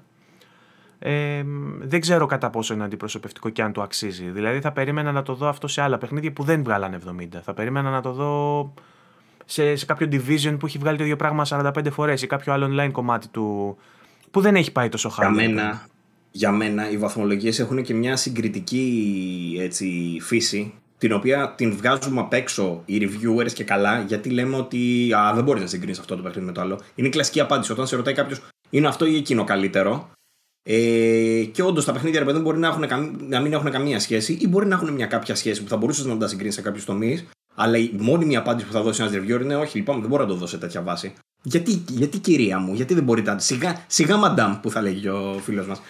Δεν είναι έτσι. Θεωρώ και εγώ μαζί με, τα, με, με, το υπόλοιπο το κοινό, όταν, σε, όταν βλέπει ένα βαθμό ή όταν ρωτάει ποιο παιχνίδι είναι καλύτερο, θα πρέπει να του πεις. Εκείνη τη στιγμή σε ρωτάει πού να επενδύσω τα λεφτά μου. Και πρέπει να το εξηγήσεις ότι κοίταξε να δεις, για σένα, ξέρω εγώ, γιατί εγώ πιστεύω πάρα πολύ σε αυτό το προσεγγιστικό ρε παιδί μου αναλόγως του κάθε παίχτη, τι τύπου παίχτης είσαι. Για σένα αυτό το παιχνίδι μπορεί να είναι 8. Για σένα αυτό το παιχνίδι μπορεί να είναι 7. Οπότε όταν μια βαθμολογία, είναι, λοιπόν. όταν μια βαθμολογία είναι πάνω από το 75, είναι περισσότερες πιθανότητες να μπορεί να απευθυνθεί σε ένα ευρύτερο κοινό, ας πούμε, και να ικανοποιήσει περισσότερο κόσμο. Ασχέτως δηλαδή yeah. του ότι μπορεί ένα παιχνίδι στο δικό του ζένερ να είναι τέλειο, μπορεί ε, συνολικά ως value να μην μπορεί να απευθυνθεί σε ευρύτερο κοινό και να του στοιχίζει αυτό, λες, ας πούμε, σε βαθμολογία. Αυτό είναι το θέμα. Και φοβάμαι ότι αυτή η αυστηρότητα τέλος πάντων που έχει βγει στα ελληνικά τα μέσα έγκυται στο γεγονός ότι οι περισσότεροι πλέον αντί να ακολουθήσουν ρε παιδί μου μια φόρμα για να μιλήσουν αντικειμενικά για το παιχνίδι, γιατί μιλάμε για ένα Far Cry. Το Far Cry αντικειμενικά είναι πολύ καλό παιχνίδι. Θεωρώ ότι όντως όπως λες και εσύ αποφάσισαν ότι φέτος θα του ρίξουν στα αυτιά γιατί όντως ξανακάνει τα ίδια πράγματα, το οποίο είναι αλήθεια. Αλλά ξεχνάμε λιγάκι το γεγονός ότι κάποιος μπορεί να μην έχει παίξει τα προηγούμενα. Κάποιος δεν είναι κριτικός για να κρίνει το αν θα, αυτό το παιχνίδι θα έπρεπε να εξελίξει τη σειρά ή whatever τέλος πάντων. Μπαίνει μέσα και το άλλο το ζήτημα. Είναι αναγκασμένα τα sequel να εξελίσσουν το, το, το ήδη, την ήδη υπάρχουσα συνταγή. Εκεί; Όχι, Εντάξει, αλλά σε μια, σε, σε μια βαθμολόγησή τους δεν πρέπει να υπάρχει και ένας τέτοιος παράγοντας που να τους κόβει μονάδες ανάλογα με το αν καινοτομούν ή όχι. Θες να σου πω ότι παίζει ας πούμε, ανάμεσα στο Far Cry το 5 και το 6. Ναι, μεν το 6 είναι ίδιο με το 5, αλλά το 6 κάνει καλύτερα κάποια πράγματα σε σχέση με το 5. Γι' αυτό το λόγο θα πρέπει να του κοπεί λίγο και να του, και να του προσθεθούν κάποιοι πόντοι. Οπότε έρχεται περίπου ίσα. Οπότε γι' αυτό λέω εγώ ότι θα είναι γύρω στο 8 και τα 2. Κάπως έτσι. Ναι. Που έχω τα προβλήματά μου με το 5 τέλος πάντων. Το 6 έχει διορθωμένα κάποια άλλα. Αλλά ε, αυτή είναι η λογική, ρε παιδί μου. Αυτό θέλω να πω. Ναι, μεν. Ε, είναι αυτό που λες ότι θα πρέπει να μπορούμε να τα συγκρίνουμε. Ε, όχι, ναι, μεν. Ε, βασικά αυτό, ότι μέσω της βαθμολογίας θα πρέπει να μπορούμε να συγκρίνουμε αυτά τα δύο παιχνίδια μεταξύ τους. Γιατί αυτός είναι ο σκοπός της βαθμολογίας στην ουσία, ρε παιδί μου. Αυτό είναι το, το concept. Να κοιτάς ένα νούμερο για να καταλαβαίνεις περί τίνος πρόκειται. Αλλά είναι βέβαια και το άλλο που είπες, ότι καλό θα είναι να διαβάζετε και το κείμενο, γιατί ο βαθμός μπορεί να σημαίνει πολλά πράγματα. Μπορεί να σημαίνει ότι του κόπηκαν βαθμοί, επειδή όντως δεν κάνει πολλά πράγματα. Μπορεί να σημαίνει ότι του προσθέθηκαν βαθμοί, γιατί είναι τεχνικά πολύ καλό. Επίσης, το, το μόνιμο πράγμα που συζητάμε είναι για το αν θα μπει ένας βαθμός που θα, είναι, ε, θα προσελκύει κόσμο στο να ασχοληθούν ή θα τον αποθεί. Ε, ενώ μπορεί, ρε παιδί μου, στις περισσότερες των περιπτώσεων να έχεις πολύ σημαντικά παράπονα από το παιχνίδι, αλλά να αξίζει πάρα πολύ να το παίξει ο άλλος. Οπότε θεωρώ ότι αποτυπώνεται καλύτερα μέσα από το κείμενο το αν αξίζει κάποιος να το παίξει. Όμως πρέπει να λαμβάνουμε υπόψη ότι και η πρώτη εικόνα, καλός ή κακός στα social media, μπαπ σου βγαίνει VG24 έβαλε 7,5, VG24 έβαλε τόσο, ένας έκανε post που από τα site αυτά βάλανε χαμηλό βαθμό, βάλανε μεγάλο. Σου μένει αυτό. Κανείς δεν θα ασχοληθεί ιδιαίτερα με τη σύνοψη, στη, στη χειρότερη με τη σύνοψη ενός review ή να κάτσεις να σταθεί στα σημεία, που μπορείς σε αυτά τα σημεία να, να αποδεικνύεις στον αναγνώστη ότι αξίζει να ασχοληθεί. Ότι δηλαδή το τάδε παιχνίδι θα σου δώσει. Τα παιχνίδια της Ubisoft, επί παραδείγματι, γιατί συζητάμε για αυτά, ε, έχουν το καλύτερο value εκεί έξω σε σχέση με τα, με τα χρήματα Βέβαια, που δαπανάς. Γιατί δίνει πολύ πολιτικό μπορείς να ναι, Μπορείς να ασχοληθείς άπειρο χρόνο μαζί τους. Αυτό για κάποιον είναι selling point, για άλλον είναι αποτρεπτικό. Το ότι δηλαδή θα πρέπει για ακόμα μία φορά να κάτσεις να καθαρίσεις έναν τεράστιο χάρτη, για κάποιον μπορεί να είναι ε, βάσανο, να είναι αγκαρία. Για κάποιον άλλον όμως είναι ένα, μια πολύ καλή επένδυση των ε, χρημάτων που βγάζει με μεγάλη δυσκολία και όταν θα πάει να δώσει 80 ευρώ θέλει να τα δώσει σε ένα παιχνίδι που θα τον απασχολήσει για έναν-δύο μήνες. Δεν θέλει να πάρει ένα παιχνίδι που θα το τελειώσει μέσα σε μια εβδομάδα. Οπότε, Θεωρητικά στο review το τσεκάρεις αυτό, να πεις πόσο επαναλαμβάνει. Το τσεκάρεις. Απλά αυτό δεν φαίνεται στο βαθμό. Ναι, ισχύει. Πρέπει ο άλλος να κάτσει να διαβάσει. ναι, πρέπει ο άλλος να κάτσει να διαβάσει και να δει, για παράδειγμα, έστω στα bullet points των θετικών αρνητικών, ότι ναι, μεν στο αρνητικό η ιστορία του είναι χαβαλές και τσίρκο. Στα θετικά θα πάει και θα δει όμως ότι είναι full περιεχομένο, θα σε απασχολήσει για 80 για 100 ώρες. Αυτό δίνει άλλη υπόσταση στο 7,5 ή στο 8. Το να γνωρίζει δηλαδή ποια είναι τα θετικά του και τα αρνητικά του και αυτός είναι και ο λόγος που λέω συνεχώς ότι πρέπει ο κόσμος να κάθεται να διαβάζει τα κείμενα και όχι απλά να βλέπει τον βαθμό. Γιατί οι βαθμοί είναι για να τσακωνόμαστε. Αυτό δεν είναι κάτι άλλο. Και όταν, όταν κάποιος γνωριστεί αρκετά με τους reviewers και με το site που διαβάζει, πλέον αρχίζει και αφομοιώνει και το scale του site. Δηλαδή, πλέον νομίζω για το κοινό το δικό μας, τουλάχιστον για αυτούς που είναι στο VG24 Gaming Community και συζητάμε συνεχώς, ξέρει τι σημαίνει 7 από τον Βαγγέλη, 7 από τον Τατσιόπουλο, 7 από τον Παύλο, ή 8 ή 9 ή 10. Ξέρουν δηλαδή ότι εγώ που θα παίξω JRPG μπορεί το 8,5 να είναι φουσκωμένο γιατί μου αρέσουν τα JRPG, οπότε διάβασε και το κείμενο να δεις άμα μου κάνει. Ξέρει ότι άμα δει ε, Batman παιχνίδι από τον Παύλο θα έχει πάρει δύο μονάδες προς τα πάνω. ή God of War, ξέρω εγώ. Οπότε. Yeah. Ε, ε, εμάς μας... με έχεις, ρε. Όχι, εντάξει, ρε παιδί μου. Απλά θέλω να σου πω ότι εμένα, άμα με δω να γράφω Ιαπωνέζικο παιχνίδι, ξέρουν ότι γουστάρω Ιαπωνέζικο. Οπότε θα πούνε εντάξει, αυτό σε βάλω. Παρ' όλα αυτά, ναι, περίμενε. Στο judgment νομίζω θα του βάλεις 9 τελικά. Δεν του βάλεις 9, του βάλεις 8. Ναι, γιατί, γιατί προσπαθεί ο καθένας μας να είναι όσο πιο αντικειμενικός γίνεται. Δεν σημαίνει ότι το πετυχαίνουμε όλοι αυτό. Έχουν, έχουν όλοι τις αδυναμίες τους, ας πούμε. Δηλαδή, άμα, άμα δώσω σε σένα να παίξεις αθλητικό παιχνίδι ή racing, μπορεί να μην το εκτιμήσεις όσο θα το εκτιμήσει ο Άρης που παίζει συνέχεια αθλητικά και racing παιχνίδια. Οπότε να μην εκτιμήσεις. Πετάγεται τώρα ο Άρης, εγώ δεν έχω παίξει ποτέ αθλητικό racing. ναι, αυτό είναι μήνυμα, αλλά δεν νομίζω να το λέγει στην προκειμένη περίπτωση. Ή, για παιχνίδια που είναι άνιμε και τέτοια που εσύ τα βλέπεις σαν ε, ε, κινέζικα Mickey Mouse, δεν νομίζω ότι θα εκτιμήσει το fan service που θα κάνει η Bandai σε ένα διάσημο άνιμε για να πεις ότι ως fan της συγκεκριμένης σειράς λοιπόν, στο. Άκου νούμερο ένα παιχνίδι αυτή τη στιγμή στο Metacritic για το 2021 είναι ένα παιχνίδι το οποίο λέγεται κάτι κάτι ο Fata Morgana, κάπως έτσι. Το οποίο είναι ένα visual novel για το Nintendo Switch. Έχει 98. Μέχρι πρώτη νομίζω είχε μόνο, μόνο δεκάρια, οπότε είχε 100. Τώρα έχει γύρω στο 8 review, ξέρω εγώ, και έχει 98. Βλέπω αυτό το παιχνίδι εγώ. και λέω σε όλους ε, στο chat, ας πούμε, έλεγα παιδιά, εντάξει, προφανώς το αγνοούμε αυτό. Μου λένε γιατί; Εντάξει, είναι visual novel, ξέρω. Τι, τι να το πιάσεις. τι, τι να το κάνεις, να πεις ότι αυτό είναι το καλύτερο παιχνίδι της χρονιάς, ας πούμε. Εμένα δεν μου πάει κάποια για κανέναν λόγο. Αυτό θέλω να σου πω. Οπότε όλα σχετικά είναι. Όλα σχετικά είναι. Ε, όχι βέβαια ότι πράττεις σωστά, γιατί θα έπρεπε το, το, το παιχνίδι με τις καλύτερες βαθμολογίες να έχει περάσει από το VG για να εξεταστεί. Ε, γιατί Προφανώς. είναι πάντα Αυτό δεν ξέρω πώς μας ξέφυγε, ρε φίλε. Δεν είναι πολύ γνωστό. Έχει μόνο 8 reviews, σου λέω παγκοσμίως, ας πούμε τώρα, στο Metacritic. Να σου, πω ότι, να σου πω ότι παραλίγο να σου ξεφύγει το Disco Elysium μια χρονιά, έτσι φώναζα εγώ. Και παραλίγο να σου ξεφύγει το Disco Elysium. Οπότε ναι. Ε, Τέλος πάντων, είναι μεγάλη κουβέντα, ρε φίλε, αυτό με τη βαθμολογία. Μπορούμε να μιλάμε ώρες για το συγκεκριμένο θέμα. Ε, δεν έχει νόημα να το, ε, να το ξεψαχνίσουμε άλλο, θεωρώ.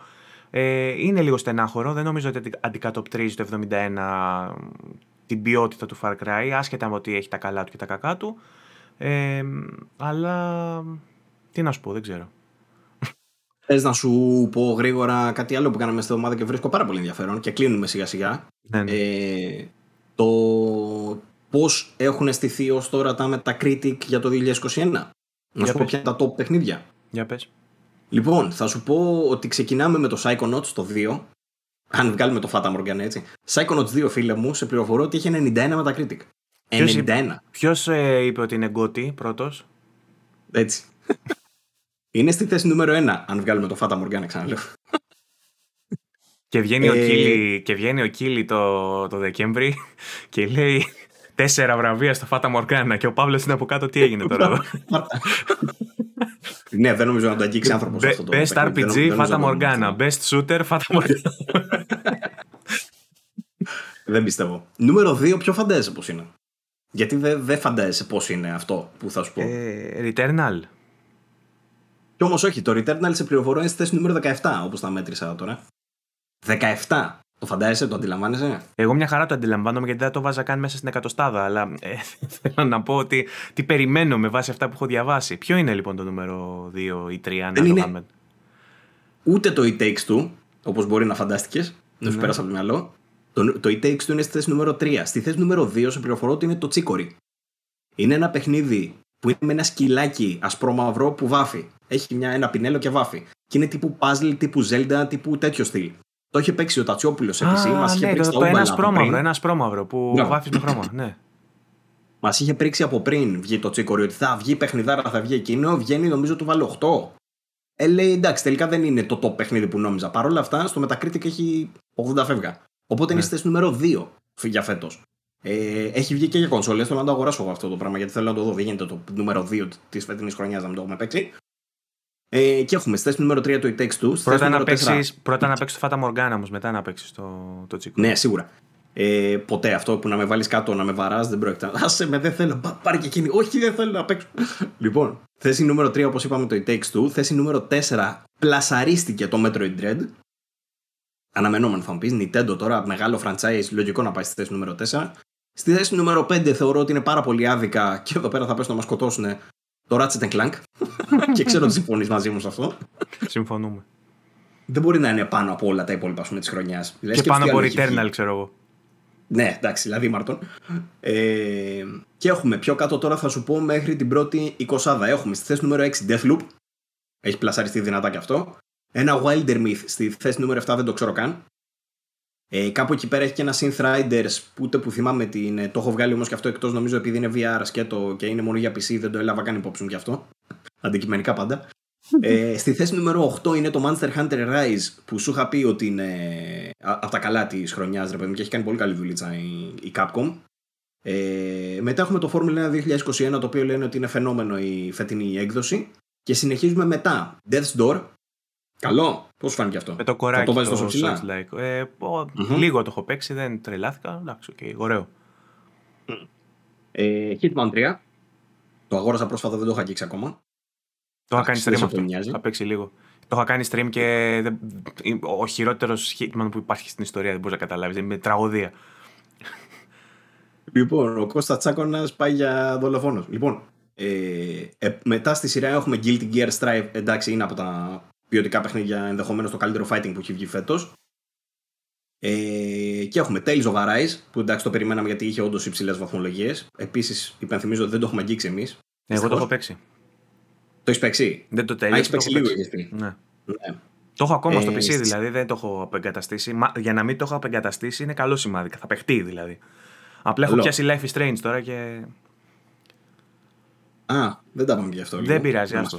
άστο γιατί θα κλείσουμε τρία ώρες σήμερα. Δεν άστο, ναι, όντως να, τα παίξουμε και, να το παίξουμε και δύο και θα το συζητήσουμε. Ναι. Ε, στη θέση νούμερο 15 έχω το Ender Lilies, το οποίο είναι ένα παιχνιδάκι που είχε κάνει preview ο Άρης, είναι τύπου 2D, Souls-like. Ε, ε, ενδιαφέρον, τώρα δεν ξέρω γιατί είναι τόσο ψηλά βέβαια. Και στη συνέχεια έχουμε Chivalry 2, ο Τατσιόπουλος τράβαγε τα βυζιά του με αυτό ότι είναι εξαιρετικό. Βέβαια είναι online multiplayer μόνο. Αλλά το έχω παίξει και εγώ που δεν παίζω καθόλου τέτοια παιχνίδια και επιβεβαιώνω ότι είναι πολύ διασκεδαστικό. Ε, και μετά έχουμε Returnal. Εντάξει, πολύ χαμηλά για τη, κάτι γνώμη μου. θεωρώ θα πρέπει να είναι στην πρώτη πεντάδα. Life is Strange True Colors. Καλό. στη θέση νούμερο 18. Tales of Iron στη θέση νούμερο 19, που είναι ένα πάλι indie παιχνίδι που είχε βγει πρόσφατα, νομίζω τον προηγούμενο μήνα με ένα ποντικάκι. Δεν το έχω δει ούτε αυτό. Και το Resident Evil Village κλείνει την 20 ε, Επίσης θα το είχα πολύ πιο ψηλά αυτό. Πιο ψηλά, ναι, θα περίμενα πιο ψηλά και αυτό. Ναι. Ε, αυτή είναι η φετινή η, χρονιά. Η έτσι, λίστα αυτή έχει... βασίζεται στα reviews των κριτικών ή στα user scores; Φυσικά των κριτικών. ναι. Δεν θα πήγαινα με user score για κανένα λόγο. Ε, Γιατί βγάζει και ναι. Ε, community awards σε φάση, σε φάση... Θα τα δούμε και αυτά. Ε, ναι, αυτά. Στο τέλος της χρονιάς θα τα δούμε και αυτά. Ε, φυσικά ακόμα δεν έχει τελειώσει η χρονιά έτσι. Απλά λέμε μέχρι τώρα, ρε παιδί μου, πώς έχουν ε, σχηματιστεί οι βαθμολογίες των ε, παιχνιδιών βάσει του Metacritic. Μάλιστα. Ούτε καν βάσει, τα, με, βάσει τα, των δικών μας, ε, σίγουρα θα έχουμε πολύ διαφορετική πεντάδα. Μόνο το Psychonauts και το It Takes Two φαντάζομαι, ίσως και το Metroid Dread να είναι στην πρώτη πεντάδα. Θα τα δούμε όμως. Ε, αυτά. Θα έχουμε εκτενέστατα αφιερώματα στα καλύτερα παιχνίδια της χρονιάς και στις επόμενες εκπομπές σίγουρα. Ε, θα ήθελα να κάνουμε και κάτι για τα indie που, που σου λέγα και στην προηγούμενη τέτοια, γιατί έχουν βγει πολλά. Οπότε νομίζω θα είναι καλή ιδέα. Αν συμφωνείς και εσύ. Ε, είχε και το festival. Ε, είναι και τώρα οι μήνες που έρχονται έχουν εμπόλικα. Μπορούμε να κάνουμε και κάτι τέτοιο. Ε, θα είναι και ο Τατσιόπουλος εδώ σε αυτά όμως για να, να δίνει τα. σιγόντο. Λοιπόν, αυτά. Κλείνουμε σιγά σιγά νομίζω. Mm-hmm. Ε, ευχαριστούμε για ακόμα μια φορά για την στήριξή σας, εννοείται. Ε, Υπενθυμίζουμε πως μπορείτε να μας ακούτε εκτός από το YouTube που μας βλέπετε στις πλατφόρμες podcast που κάνει distribute το Anchor, όπως είναι το Spotify, το Google Podcast, το Apple Podcast και τα σχετικά. Μπορείτε να μπείτε στο VG24 Gaming Community στο Facebook για να είστε και εσείς στην ομάδα μας και να συζητάμε καθημερινά ε, για την επικαιρότητα.